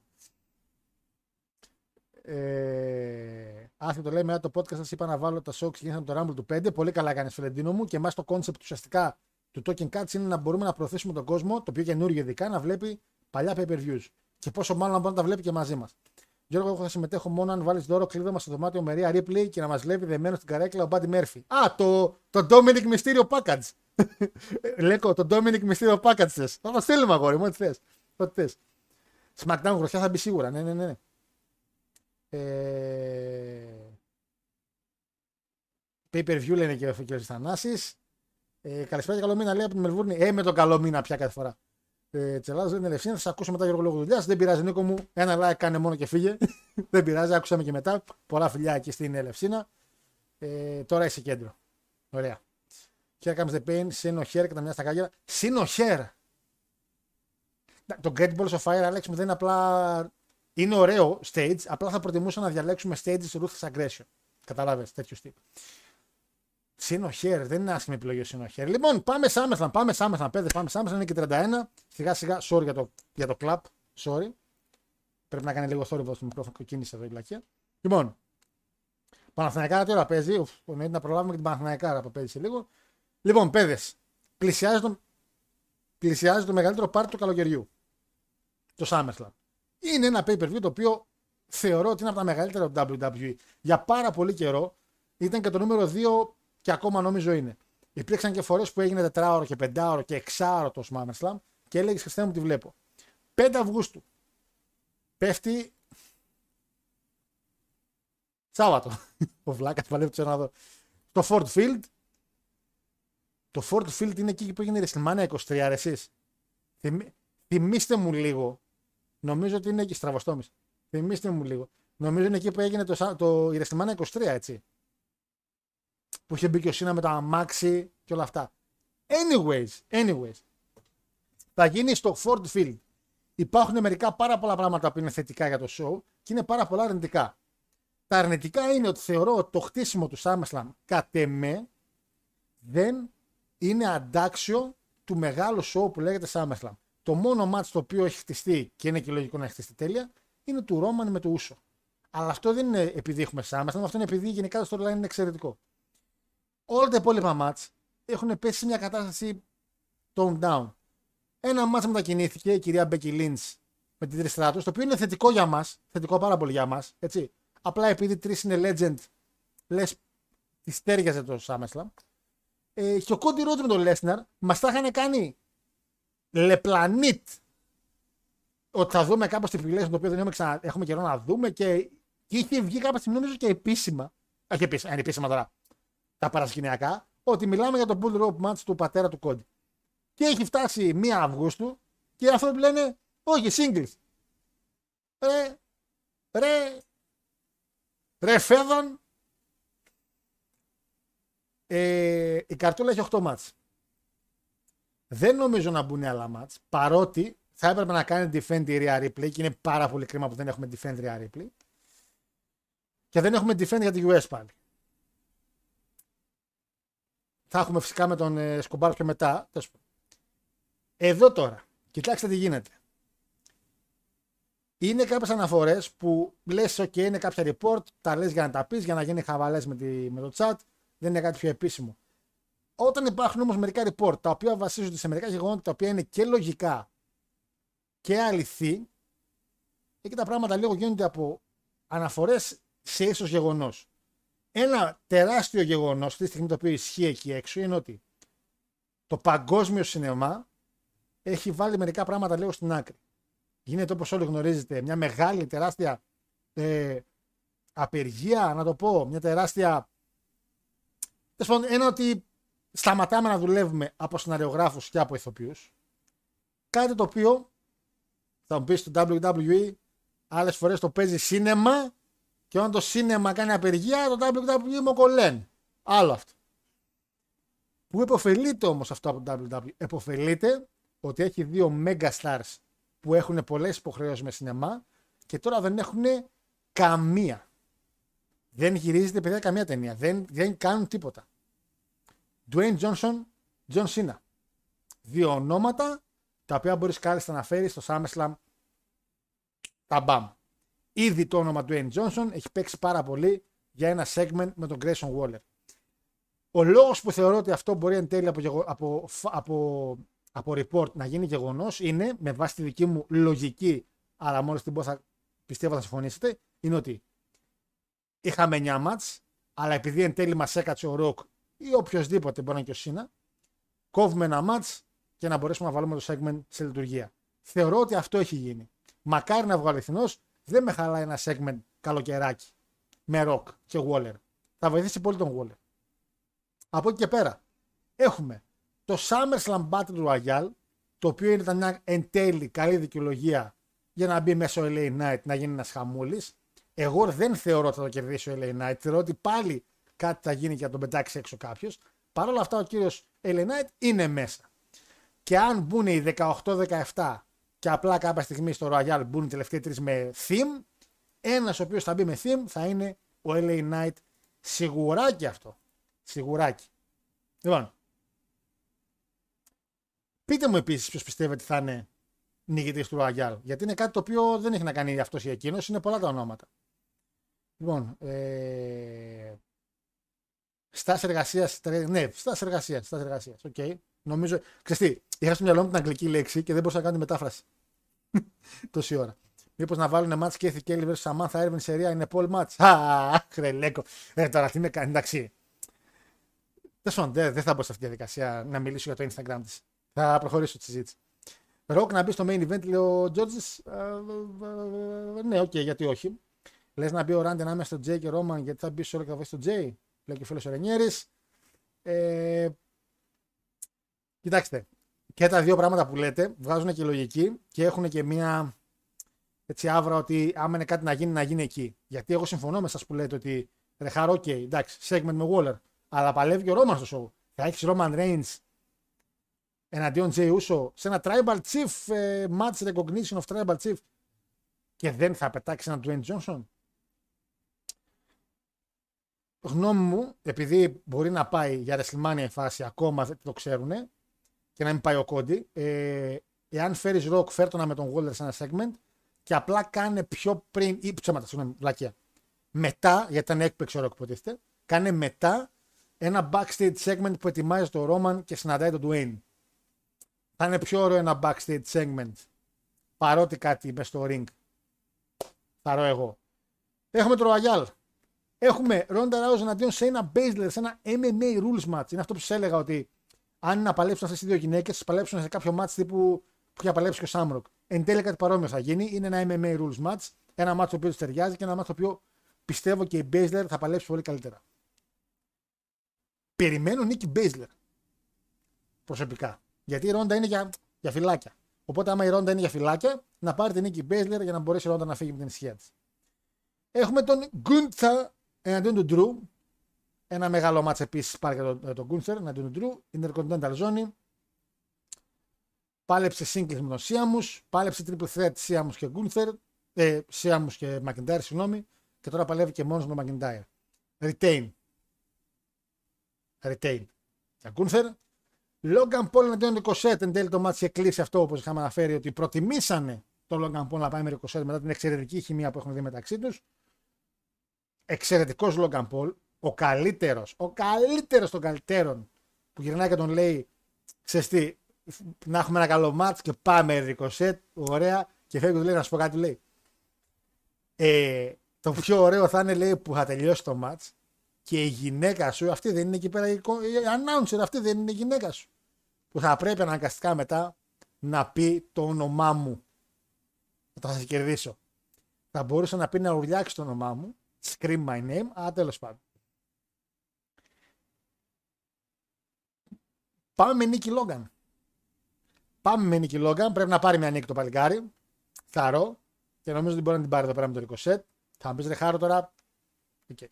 Ε, περιμένω δυστυχώς, και λέω δυστυχώς γιατί ανεβάζω τώρα τα hype μου χωρίς λόγο, αλλά περιμένω να δω κάτι εξαιρετικό, ρε παιδιά. Περιμένω να δω κάτι πραγματικά εξαιρετικό από αυτούς τους δύο και κάποιος spot το οποίο θα μείνει σε moment για SummerSlam. Ε... Πάντως θα είναι παράξενο, λέει ο Ροκ, να έθεσε segment για μεγαλύτερο και να μιλήσει τη Ναι, και σε αυτό που ανέφερα και εγώ τώρα μετά. Tribal Combat λέει με κανόνες μου. Ισχύει. Δεν είναι χαζό να χάσει ρόντας σε MMA rules match να ξέρουμε ότι είναι super. Ναι, λέκο μου. Και η Baszler είναι super όμως στο MMA. Δεν είναι ότι και η Baszler είναι καμιά Alexa Bliss. Γι' αυτό λέω, θα είναι τεράστια νίκη για την Baszler. Γι' αυτό επιμένω σε Baszler. Και η Ρόντα είναι να φύγει. Φιλανική τώρα τη φιλανάδα για, να, για να φύγει μετά. Ξέρω εγώ. Γκούνθερ δυνατό retain, μπαμπά στο το σηκώνει λίγο αργότερα. Και πιστεύω νικητής στο Ρόγια. Μπρόνσον Ρίντ λέει ο Νικολακόπουλος ας πούμε, η επιλογή του Bronson Reed είναι μια εξαιρετική επιλογή εάν δεν θελήσει να δώσεις το Royal στον LA Knight. Συμφωνώ πάρα πολύ με αυτό. Η Βαλμέιρα τι κάνει, 6-0. Ωραίο. Ωραίο. Ωραίο το under. Ωραίο. Είχε νικήσει 4-0. Εντάξει, λέω θα έχουν περάσει. Under θα βγει το match. Στο 70 το match, 6-0. Πεχταρά. Άσκα εναντίον Σάρλοτ εναντίον Μπιάνκα. Αυτό θα είναι ματσάρ το ήταν ματσάρα. Retain. Άσκα. Άθλιο χτίσιμο. Άθλιο. Η Άσκα έχει λίγο ψηλό εξαφανιστεί από την άλλη φάση. Retain της Άσκα. Τώρα. Ε, επειδή κάτι το είπατε και πριν και το SummerSlam τίνει να είναι λίγο το show το οποίο, είναι- το οποίο γίνονται όλα αυτά. Κάποιοι μου είπατε για να κάνει κάποιο κασίν η Δεσποινής ε, ποια το πήρε μωρέ, ή ο Sky ή ο Shirai Genius of the Sky. Είναι μια πάρα πολύ καλή επιλογή το SummerSlam ε, και είναι ένα μεγάλο show το οποίο λες θα δώσω μια νίκη. Απλά θεωρώ ότι πρώτον είναι πάρα πολύ νωρίς να χάσει τη ζώνη Άσκα. Θεωρώ εγώ ακόμα ότι είναι πάρα πολύ νωρίς. Αλλά άμα κάνει Κασίν ή ο Sky, θα το κάνει στην Άσκα ό,τι και να γίνει. Λόγω ότι είναι και εδώ απ- δύο από την Ιαπωνία, έχουν ήδη μια προϊστορία από το NXT και θα κάνουν κάποια στιγμή ένα καλό singles match. Δίνουμε ένα 40% πιθανότητα για Κασίν. 35. 35. Αλλά retain. Όχι στο Κασίν, άμα είναι Κασίν την πήρε τη ζώνη άλλη. Τελείωσε. Απλά λέω για retain να μην κανονικό match. Μετά έχουμε Seth Rollins εναντίον Finn Balor για τη World Heavyweight ζώνη. Ένα rematch από πριν μερικά χρόνια που είχαν παλέψει για την Universal. Ελπίζω να δούμε λίγο καλύτερο match που ήταν πολύ καλό match και αυτό στο Money in the Bank, αλλά περιμένω το κάτι παραπάνω. Εδώ επίσης, εδώ επίσης, είναι μια πάρα πολύ καλή επιλογή για το cash in. Φανταστείτε μια κατάσταση στην οποία ο Seth Rollins κερδίζει τον Balor, ο Balor να έχει κάνει μια ματσάρα και να μην καταφέρει να νικήσει τον Seth Rollins και παρότι χάνει να γίνει μετά το Κασίν και ο Ντέμαν Pierce να παίρνει τη ζώνη. Γιατί μετά έχεις έναν Balor ο οποίος είναι σε φάση αυτός μου την πήρε. Η Judgment Day πάει πάρα πολύ καλά και στα merchandise και ο WWE φαίνεται ότι θέλει να τη σπάσει. Την έχει μοιράσει, αλλά δεν θέλει να τη σπάσει. Η Judgment Day είναι μοιρασμένη σε Dominic ευκαιρία και Balor με Priest. Πολύ καλό αυτό, δεν είναι άσχημο. Υπάρχουν πολλά μονοπάτια που μπορεί να πας. Μπορεί να πας στο μονοπάτι να μπει ο Priest πριν λήξει το match και να του πάρει την ευκαιρία. Μπορεί να μπει στο μονοπάτι που ανέφερα εγώ, ότι τελειώνει το match και την παίρνει μετά. Μπορεί να μπει και στο μονοπάτι ότι παίρνει ο Balor τη ζώνη όπως την πήρε και τότε με τη Universal και του κάνει καστινό Priest και ότι την παίρνει πίσω. Είναι τρία μονοπάτια. Είναι και το μονοπάτι, τέσσερα βασικά, το να μην γίνει κανένα κασίν και απλά να μπει μέσα ο Priest όπως μπήκε στο Money in the Bank. Αλλά επειδή θα είναι επανάληψη της κατάστασης, θεωρώ ότι δεν θα το κάνουν πάλι. Θα πάω με το retain εδώ πέρα. Αλλά άμα είναι να γίνει κασίν, θα πάω και εδώ με την αλλαγή. Τώρα, εάν το γυναικείο μάτς είναι πιο πριν και γίνει κασίν στο γυναικείο, θα με κάνει πάρα πολύ μεγάλη εντύπωση να γίνουν δύο κασίν την ίδια ημέρα. Άμα το γυναικείο μάτς δεν έχει κασίν, ανεβαίνουν οι πιθανότητες κασίν για το ανδρικό. Θα μου κάνει μεγάλη εντύπωση να γίνουν δύο κασίν την ίδια μέρα. Δεν ξέρω αν έχουν γίνει και ποτέ δύο κασίν την ίδια μέρα. Cody Rhodes Lesnar το singles match και main event. Cody Rhodes Lesnar. Θέλετε ας πούμε να πω ποιος θα κερδίσει; Θέλετε να κάνω πρόβλεψη; Η νίκη είναι Cody Rhodes. Το ντοκιμαντέρ δεν βγήκε τυχαία μια εβδομάδα πριν. Α, Ε, δεν θα με κάνει καν εντύπωση αν ο Cody βγει με το I am a real American. Ταν, ταν, ταν. Δεν θα με κάνει καμία εντύπωση. Ο Cody Hogan Rhodes θα κερδίσει καθαρά στη μέση του ring 1-2-3 το Lesnar. Τέλος. Εγγύηση Χάρος Γιώργιος. Νίκη Cody Rhodes. Main event. Main event εκεί. Εκεί πάμε με... Πω. Πρέπει να, αλλα- πρέπει να αλλάξω οπωσδήποτε καρέκλα. Δεν γίνεται αυτό το πράγμα. Να πάρω μια της Pragmatic. Ούτως ή άλλως εκεί τα λεφτά μου έχουν πάει. Λοιπόν, main event. Roman Reigns εναντίον Jay Uso. Ένα tribal combat για την ζώνη, την Undisputed, ε, για recognition of tribal chief. Που σημαίνει ότι εάν ο Jay Uso κερδίσει, παίρνει τη ζώνη και γίνεται tribal chief, άμα κερδίσει ο Roman, ο Jay Uso νομίζω φεύγει τελείως από την όχι τη φατριά, από, το, από την όλη οικογένεια. Αν δεν κάνω λάθος. Εδώ παιδιά θα πάμε με νίκη του Ρόμαν. Δεν θεωρώ ότι η εταιρεία πιστεύει ότι ο Jay Uso είναι championship material. Δεν το πιστεύει περίπου κανείς αυτό. Παρ' όλα αυτά όμως, Three points for Χάρος Γιώργιος. Ε, Παρ' όλα αυτά όμως, ναι, sorry, πέταξα ένα κουτάκι. Κάτι θα γίνει στο μάτς. Κάτι θα γίνει και δεν ξέρω εάν υπάρξει καμιά επιτέλους, γιατί την περιμένουμε πάρα πολύ καιρό, κάνει μια επιστροφή του Ρικίση να είναι στο πλευρό του Τζέι Ούσο. Γιατί ο Ρόμαν Ρέιντ θα έχει το σόλο Σικόα, αλλά ο Τζίμι τραυματίας αν δεν κάνω λάθος. Οπότε θα ήταν πάρα πολύ όμορφο ο Τζέι Ούσο να μπει μαζί με το Ρικίση μέσα. Θα ρω εγώ. Με τον Ομάγκα δεν μπορεί να μπει, είναι πάρα πολύ δύσκολο. Νίκη Ρόμαν για το main event. Είναι 8 μάτς και ευελπιστούμε σε ένα segment. Δεν νομίζω το SmackDown να δώσει κάποιο μάτς έξτρα και δεν νομίζω να έχουμε πάλι pre-show. Το show είναι κανονικά 2-3 ώρα, θα τα δείτε αυτά εκείνη τις μέρες που έχετε το show. Δεν θα μπορέσω να κάνω live reaction σαφέστα νομίζω. Ε, και δεν νομίζω να υπάρχει και λόγος να κάνω κάποιο reaction σε κάποιο match. Θεωρώ ότι τα match είναι ok. Είναι 8 ματσάκια. Επαναλαμβάνω με ένα segment που ίσως να γίνει. Θα είναι ενδιαφέρον να έχουμε κάποια έκπληξη στο Royal του SummerSlam γιατί ψηλοπάντα όταν υπάρχει ένα Royal υπάρχει μια έκπληξη. Από εκεί και πέρα περιμένω πάρα πολύ ρικίση στο main event. Μακάρι να είναι στο πλευρό του Jay Uso. Το chat μου που είναι, να το. Πάω chat και σιγά σιγά να κάνουμε και το κλεισμα... κλεισιματάκι μας. Λοιπόν, να πιω μια γουλιά λέω. έτσι.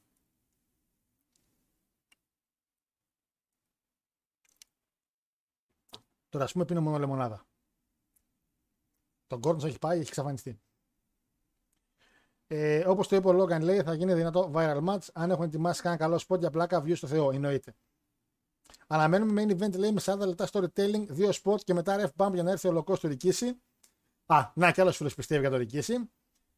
Γιώργο, πιστεύω να έχεις κρατήσει το αρχαίο με τα ωραία της Mandy Rose. Ναι, ρε. Τι, τι, τι ερώτηση είναι αυτή που με έκανε, σοβαρό, ναι. Ε, άμα είναι όντως να γυρίσει το UFC η Ρόντα, τότε μάλλον θα, θα νικήσει. Σιγά με, τη, σιγά με προωθήσουν όνομα για το UFC στο WWE. Τέτοια μάτια έχει ο Vince, ναι, σίγουρα ρε, εννοείται. Άμα ε, ναι. Κάσιμ βλέπω εδώ λέει για το, για το γυναικείο, λέει ο Γιώργος.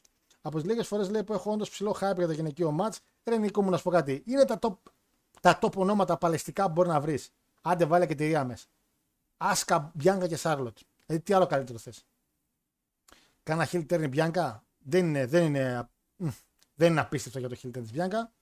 Ε, η Sky λέει ζουμπουρλούδι καπουτάκια. Ναι, έχει. Όλες οι, Ιαπω, οι Ιαπωνέζες έχουν. Η Άσκα είναι πιο τσουμπουτή. Να πω την αλήθεια. Τελικά πώ το κάνουν Tribal Combat. Μα το Θεό Κώστα δεν έχω ιδέα. Είναι τύπου, θυμάσαι εκείνο το Nigerian Drums Match στη WrestleMania, το Νιγηριακό match. Έτσι θα είναι. Θα είναι μια βλακία που θα έχει λίγο φανφάρα γύρω-γύρω. Δεν θα είναι κάτι extreme. Δυστυχώς ο Σάροτ λέει έχει πέσει, λέει, εξαφάνισαν την άσκα στο χτίσιμο. Βλέπω η για Κασίν στο SmackDown μετά το SummerSlam. Μετά το SummerSlam λέει. Οκ. Okay. Δυνατό. Εγώ βλέπω να κάνει και ο Priest την ώρα που ξεκινά Finn Seth. Α, να πάει να γίνει triple threat. Να ξεκινήσει το match δηλαδή singles και να γίνει triple threat. Οκ. Okay. Tribal Combat λέει θα μπουκάρουν και σε, με μπογιάδες στα πρόσωπα. Ναι, είναι, Ασλάν θα είναι όπως το Black Panther. Θα φέρουν ένα καταράχτη, θα πέφτουν νερά θα παλέψουν εκεί πέρα. Έτσι το κάνουν. Νομίζω ότι ο Ρόνι δεν θα χάσει τη ζώνη, λέει. σω άμεσα να μην στο ρο, λέει ο Λέκο. Ε, καλησπέρα, λέει. Προλάβαμε να πούμε για impact. Άντε βρε, άντε βρε, φύγει από εδώ, βρε, άντε βρε, φύγει από εδώ, βρε, βρε, φύγει, βρε. Για impact τώρα. 20 του μήνα, που είναι το Multiverse of United Madness. Πώς σκατά λέγεται. Τίποτα. Impact μόνο 5-6 παλαιστές για τον διαγωνισμό. Που αναφέραμε. Εντάξει, ο διαγωνισμός θα έχει μέσα μους, θα έχει μέσα. Κάλαχαν θα έχει. Έχω βάλει Κάλαχαν. Θα έχει μέσα. Ace Austin. Θα έχει μέσα Τζους Ρόμπινσον. Ο Ρόμπινσον είναι στο Impact. Εντάξει, θα βάλω και από το Impact μερικούς. Ε, θα έχεις Suicide εννοείται. Μη σας, άντε μην πάει και κατεβάσω κανένα Shark Boy. Άντε, που σιγά μην τον έχει φτιάξει κανείς, αλλά τέλος πάντων. Αλλά θα έχω, θα έχω από impact, θα έχω κάτι. Θα έστω και να μπει ο Priest λέει στο match και να τους γλεντήσει ο Σεθάρο για να υπάρξει γλέντη σχέση Balor Priest λέει. Εντάξει, απλά αν μπει, αν μπει ο Priest πριν ξεκινήσει το match, θα είναι handicap. Τέλος. Κόντι πανηγυρικά. Ναι, εννοείται κόντι πανηγυρικά. Θα μπει με τον πατέρα του τραγούδι.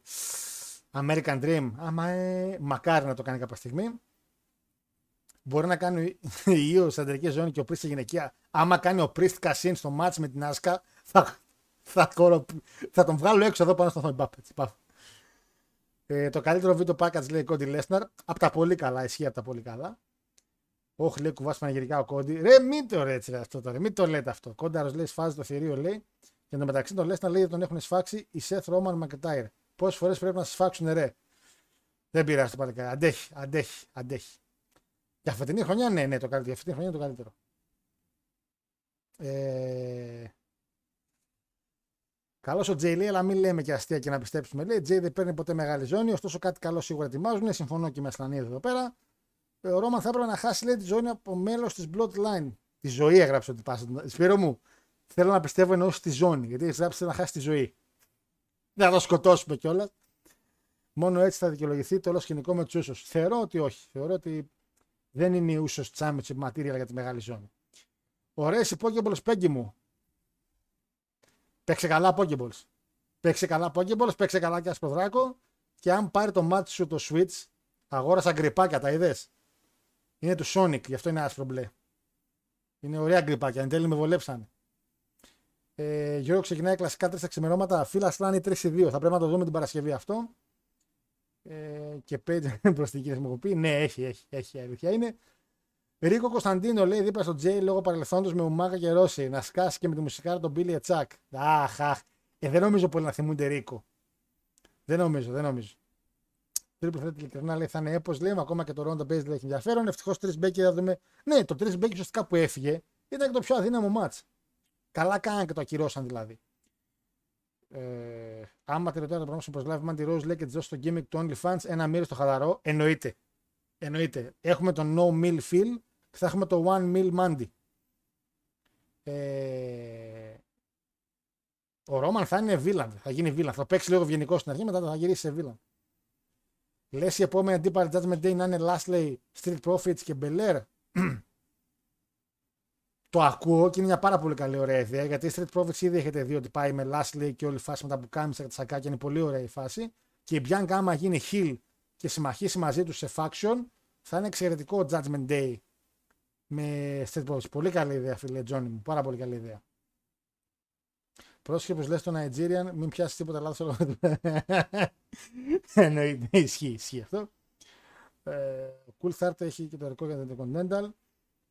Ε, είχα πει για τα γκρίπ ότι είναι τελείως αλλιέστηση. Είναι, είναι από όλα, εν τέλει είναι. Εν τέλει είναι πολύ ωραία αίσθηση και δεν νιώθω θα σπάσω το switch κάθε φορά. Ε, είναι πραγματικά ωραία αίσθηση. Και δεν ξέρω τώρα πώ πάρω και θέλω να πάρω και τέτοιο. Και controller για switch. Γιατί θέλω να πάρω το. Δεν έχω παίξει το Zelda. Το πήρα όταν πρωτοπήρα Switch, το θεώρησα απέσιο και το αντάλλαξα με Mario Odyssey. Και τώρα που έχω το hype να το ξαναπαίξω και μετά να παίξω στα καπάκια το δεύτερο, θέλω να το παίξω στην καλή μου οθόνη εδώ στον υπολογιστή που έχω. Και λέω να πάρω controller. Δεν ξέρω αν έχεις και δεν ξέρω αν αξίζει, γι' αυτό ρωτάω. Λοιπόν, ε, και τη US κόψαν, τη βάλαν σε SmackDown. Ναι, τη βάλαν με τον Escobar. Τη βάλαν με τον Escobar. Χάρο ο Μάς που χάθηκε. Είπαμε, για τον Μάς, ξέ, Βασίλη, ο Μάς ξέρουμε που χάθηκε.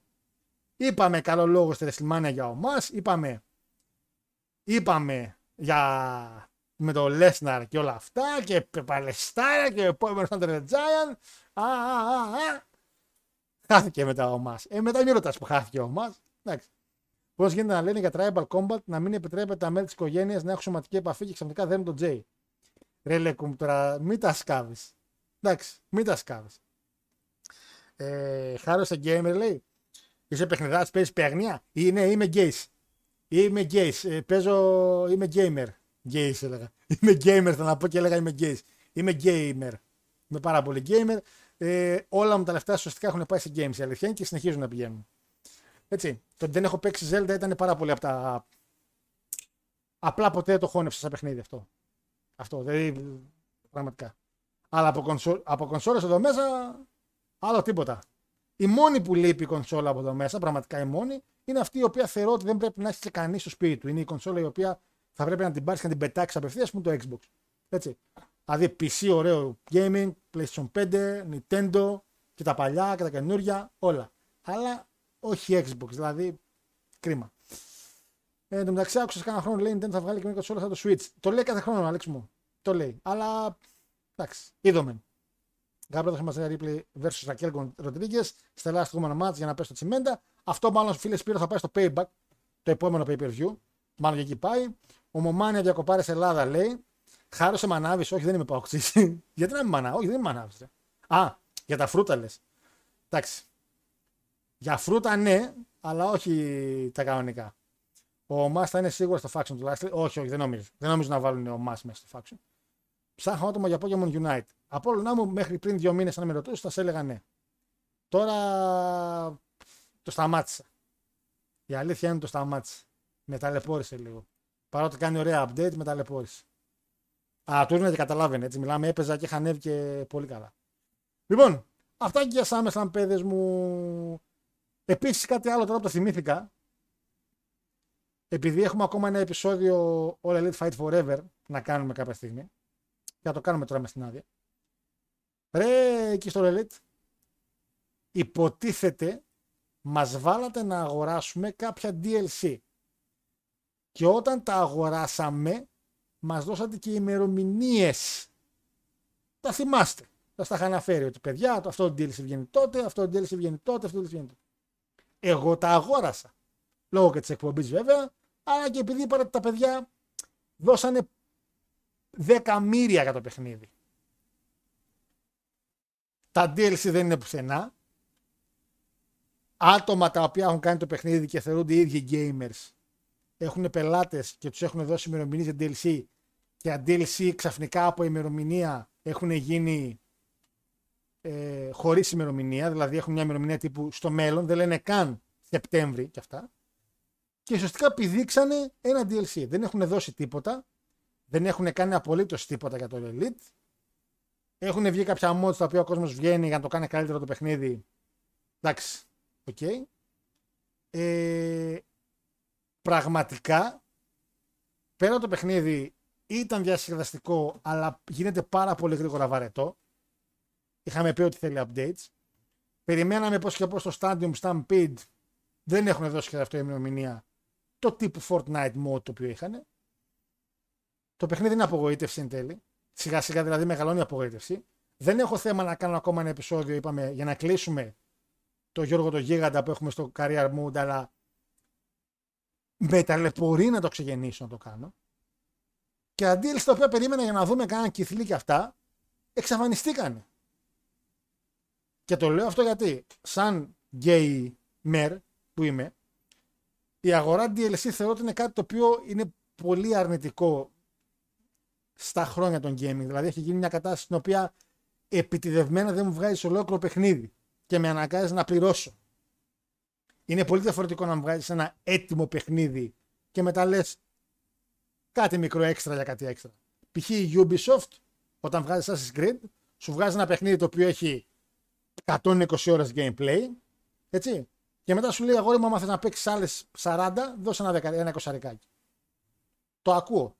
Όταν σε ένα fighting game μου, τύπου Tekken μου λες θα σου βγάλω 20 χαρακτήρες και απλά να πληρώσεις για τους άλλους 20, Εκεί sorry. Εκεί πραγματικά sorry.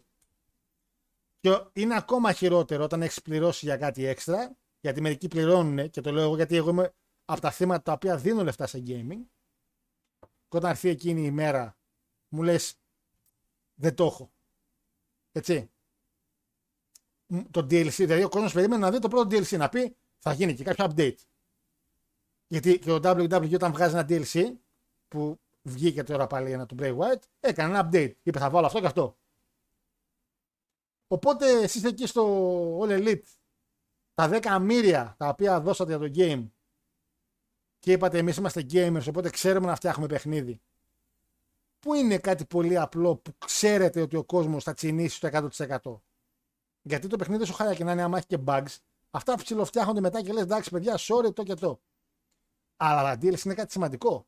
Και όταν τα ανακοινώνεις, ανακοινώνεις ημερομηνία. Και όταν ανακοινώνεις ημερομηνία, πρέπει να τα έχει ο πελάτης. Και εγώ ξέρω ότι σήμερα το πρωί που το άνοιξα για να μπω να δω για σιγουριά, δεν τον είχα τον κύθιλι και μπαίνω λίγο Ιντερνετάκι και βλέπω ότι δεν είναι πουθενά το DLC. Και όλες οι ημερομηνίες εξαφανιστήκαν. Το σπιτάκι μου μέσα. Είμαστε 40 like. Αν μπορούμε να κάνουμε άλλα 10 για κλείσιμο, θα είμαστε εξαιρετικοί. Έτσι. Ε, πάω τσατάκι και σιγά σιγά νομίζω μπορούμε να κλείσουμε. Έτσι. Ε, Μπήκε η Mewtwo λέει Blazing. Ναι, έχω δει, ότι έχει- έχουν δει ότι, έχω, ότι έχει μπει πολύ πράγμα στο Unite. Οκ. Ε, είμαι 33 level, πολύ καλά. Ε, στο mod Switch έβαλα το LED. Τι χρέπει είναι αυτό. Είναι χρέπ... Δεν μου λες ε, τρέχει το Elite στο Switch; Απόλλωνα. Θεωρείς ότι τρέχει; Γιατί εγώ θεωρώ ότι δεν τρέχει. 10 μέρε για αυτή τη βλακέρα του Elite λέει. Κλέφτες λέει στο Elite λέει ο Κώστας. Ε, τώρα θα είναι dead game το Fight Forever. Καλά, η Ubi το έχει πάει αλλού και bonus content. Τώρα αγόρασα και το Origins που είναι στην Αίγυπτο. Καλά, προσωπικά, ας πούμε, όταν είχε βγει το Origins, είχα πάθει πλάκα με το πόσο ωραίο είναι. Το Odyssey το θεώρησα πολύ καλύτερο. Εμένα μ' άρεσε που ξέφυγε λίγο από τα Assassin's Creed. Το Valhalla το θεώρησα πάρα πολύ βαρετό. Γιατί η Αγγλία δεν είναι, είναι μια χώρα η οποία δεν έχει να δώσει content σε τοπία όσο είχε η Αίγυπτος και η Ελλάδα. Είχε μόνο κάτι χωριά με κάτι δέντρα για ένα Stonehenge που άμα θα υπήρχε δεν θα κάναμε τώρα χαβά. Αλλά σου λέει δώσε 70 ευρώ και και και.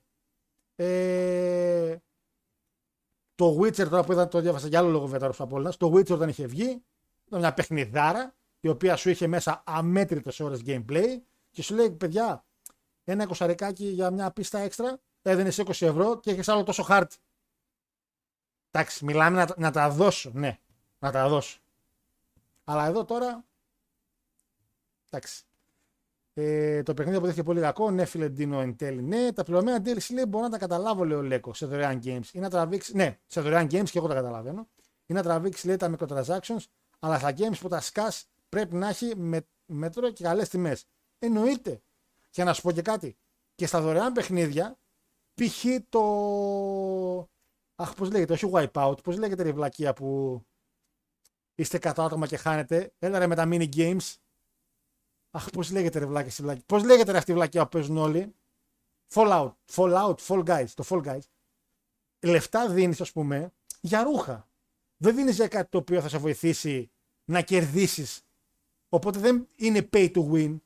Εγώ είμαι πάρα πολύ υπέρ αυτών των καταστάσεων. Ξέρεις τι, παίξε και άμα θες ένα φουστανάκι να είσαι τιμένος Mortal Kombat, ξέρω εγώ, λέω τώρα παράδειγμα, δώσε ένα 5 ευρώ. Το ακούω. Με βοηθάει το, ο ρουχισμός με Mortal Kombat. Όχι. Απλά είμαι λίγο πιο cool. Πάρα πολύ ωραία. Πολύ επι- επιλεκτικά. Στο λολάκι, ας πούμε, που κάποιοι παίζετε, από ό,τι ξέρω τα skins τα αγοράζεις. Βοηθάνε τα skins, έχουν κάποιο added bonus σε αυτά που κάνεις; Όχι. Skins είναι. Εννοείται. Άμα θες να αγοράσεις, πάρτα. Δεν είναι pay to win. Νομίζω. Έτσι. Ε... Είναι μέτρο προς κακό, λέει, σε φάση Witcher όταν βγήκε. Που ήθελε μετά 13 GB για να γίνει playable update. Καλά, από όλο να το είχα παίξει τα παιδιά την άλλη φορά. Άμα είναι να πά- πάρετε παιχνίδι να παίξετε καλά, δεν θα το πάρετε στο Switch. Το Switch το έχω πει άπειρες φορές. Όσοι έχετε Nintendo, θα παίρνετε παιχνίδια μόνο της Nintendo. Mario, Zelda, Pokemon. Που και το Pokemon. ώρες, ώρες. Αυτά μπορεί να τρέξει, αυτά τρέχει. Zelda, Mario θα τα τρέξει μούρια. Αν πάει να πετάξει ένα Witcher μέσα κάτι τέτοιο. Ο ανεμιστήρας έτοιμο να πετάξει το Switch. Λοιπόν. Ε, Νορβηγία το Βαλχάλα. Όχι, Κώστα μου ε, ήταν Αγγλία το Βαλχάλα. Νορβηγία πήγαινες για, για κάτι νανοσεκόντ. Ναι, ναι. Νορβηγία είναι. είχε δύο-τρία missions να κάνεις και έφευγες. Όλο το zoom ήταν Αγγλία. Στο Odyssey έχω 90 plus ώρες λέει και ήταν το πρώτο game του franchise που έπαιξα. Όντως πολύ ωραίο. Το Βαλχάλα πράγματι λίγο βαρετό και με απογοήτευσε επειδή λατρεύω σκανδιναβική μυθολογία. Και εγώ σαν μου στα ίδια ακριβώς είμαι με σένα. Το Odyssey πήρα και τα DLC του, πήγα και στην κόλαση κάτω εκεί με τον Αχέροντα, πήγα πάνω και στον Παράδεισο. Συγγνώμη. Όχι Παράδεισο, συγγνώμη. Με Δία και αυτά. Άλλη χρονολογία. Και αν σ' άρεσε Σλανίδη μου το Odyssey, για μένα να παίξεις το Phoenix Rising ε, της Ubisoft πάλι. Που έχει πάλι ελληνική μυθολογία και την έχει και πιο ωραία δομημένη. Γιατί είναι και καλά και ο Δίας ο οποίος σου μιλάει σε όλο το παιχνίδι και μιλάει με τον. Ε, αυτό που μας είχε δώσει τη φωτιά τέλος πάντων. Πώς τον λέγανε, Πώς τον λέγανε αυτό που μας είχε δώσει τη φωτιά, ρε; Θα το θυμηθώ μετά. Δεν είναι και ο Παναγιώτης εδώ που τους ήξερα από κοντά. Ε, και εκείνο είναι πολύ ωραίο παιχνιδάκι να παίξεις. Και είναι και εύκολο platinum. Ε, Fortnite, Fall Guys, Pokemon Unite. Ναι, πράγματα τα οποία λες θα αγοράσω skins. Και στο Pokemon Unite, ας πούμε, αγοράζω ένα φουστανάκι για τον Pikachu μου. Θέλω Pikachu μου να είναι με φουστανέλα. Πειράζει κανέναν, ενοχλώ κανέναν. Όχι. Ε, και το Origins δεν είναι πολύ ωραίο. Ισχύει και ο Ντόντσιτ είναι πάρα πολύ ωραίο και έχει εξαιρετικά τοπία. Για μένα πήγαινε σε όλα τα ερωτηματικά. Όπου έχει ερωτηματικό να πηγαίνεις. Είναι πανέμορφο παιχνίδι. Ε, κάθε μέρα νέο skin λέει φαντάσου παίζω το 10 από τις αρχές του game. Λέω δεν έπαιζα ποτέ. Προσωπικά ήμουνα. Εγώ προσωπικά έπαιζα Dota. Για όσους ξέρετε. Έπαιζα Dota και Lineage. Δεν έχω παίξει ποτέ μου World of Warcraft. Δεν έχω παίξει ποτέ μου. Ποτέ μου. Και LOL έχω παίξει και Warcraft έχω παίξει. Απλά έπαιζα πατητά Dota με το Ρικιμάρου. Για όσους μπορεί να ξέρετε, αν ξέρετε το Ρικιμάρου και ε, Lineage. Τι σας λέω τώρα μερικούς, τέλος πάντων. Ε, άμα είναι τζάμπα, λέει παίζω τα πάντα. Ναι, ξέρω απαταιώνα, λίγα τα ξέρω τα απαταιώνα. Ρε. Μιλάμε για ανθρώπους που αγοράζουν πράγματα. Ε, ναι, εντάξει, όλα δίνουν τζάμπα skin, απλά τα δίνεις με grind. Οκ, okay, Προμηθέας, ευχαριστώ, Γιώργο. Το Προμηθέα έλεγα. Persona 5 Royal προτείνω σε όλους. Έχω παίξει το κανονικό το Persona το 5, δεν έχω παίξει το Royal. Ακόμα. Ακόμα όμως. Όχι επειδή δεν θέλω, ακόμα. Ε, Όντως κάτι ελάχιστη site μίσου έχω αφήσει λέει. Ακόμα και ένα νέο DLC που βγάλαμε διακοπάρα Αλεξίου τελείωσε γι' αυτό. Όλα, όλα. Ασλάν μου, πάρτα όλα. Είναι πάμφινα τώρα. Μας κάνει και τζάμπα το Odyssey πια στο PlayStation. Τα DLC μόνο αγοράζεις και αυτά σε πολύ χαμηλές τιμές. Παίξει τα όλα τα site μίσου. Όλα είναι εξαιρετικά. Λοιπόν, αγαπητές εποχές παλιού Ορθόδοξου λόγου λέμε τις εποχές του Story όταν ακόμα πήγαινε δυνατά. Minecraft όχι, δεν έχω παίξει. δεν έχω παίξει Minecraft, δυστυχώς. Λοιπόν, αυτά για σήμερα. Ελπίζω να περάσετε πάρα πολύ καλά. Ήμουνα και μόνος, ελπίζω να περάσετε πανέμορφα. Είμαστε 42 like, ελπίζουμε σε κάτι παραπάνω. Από views τι κάνουμε, τι είχαμε σαν σύνολο.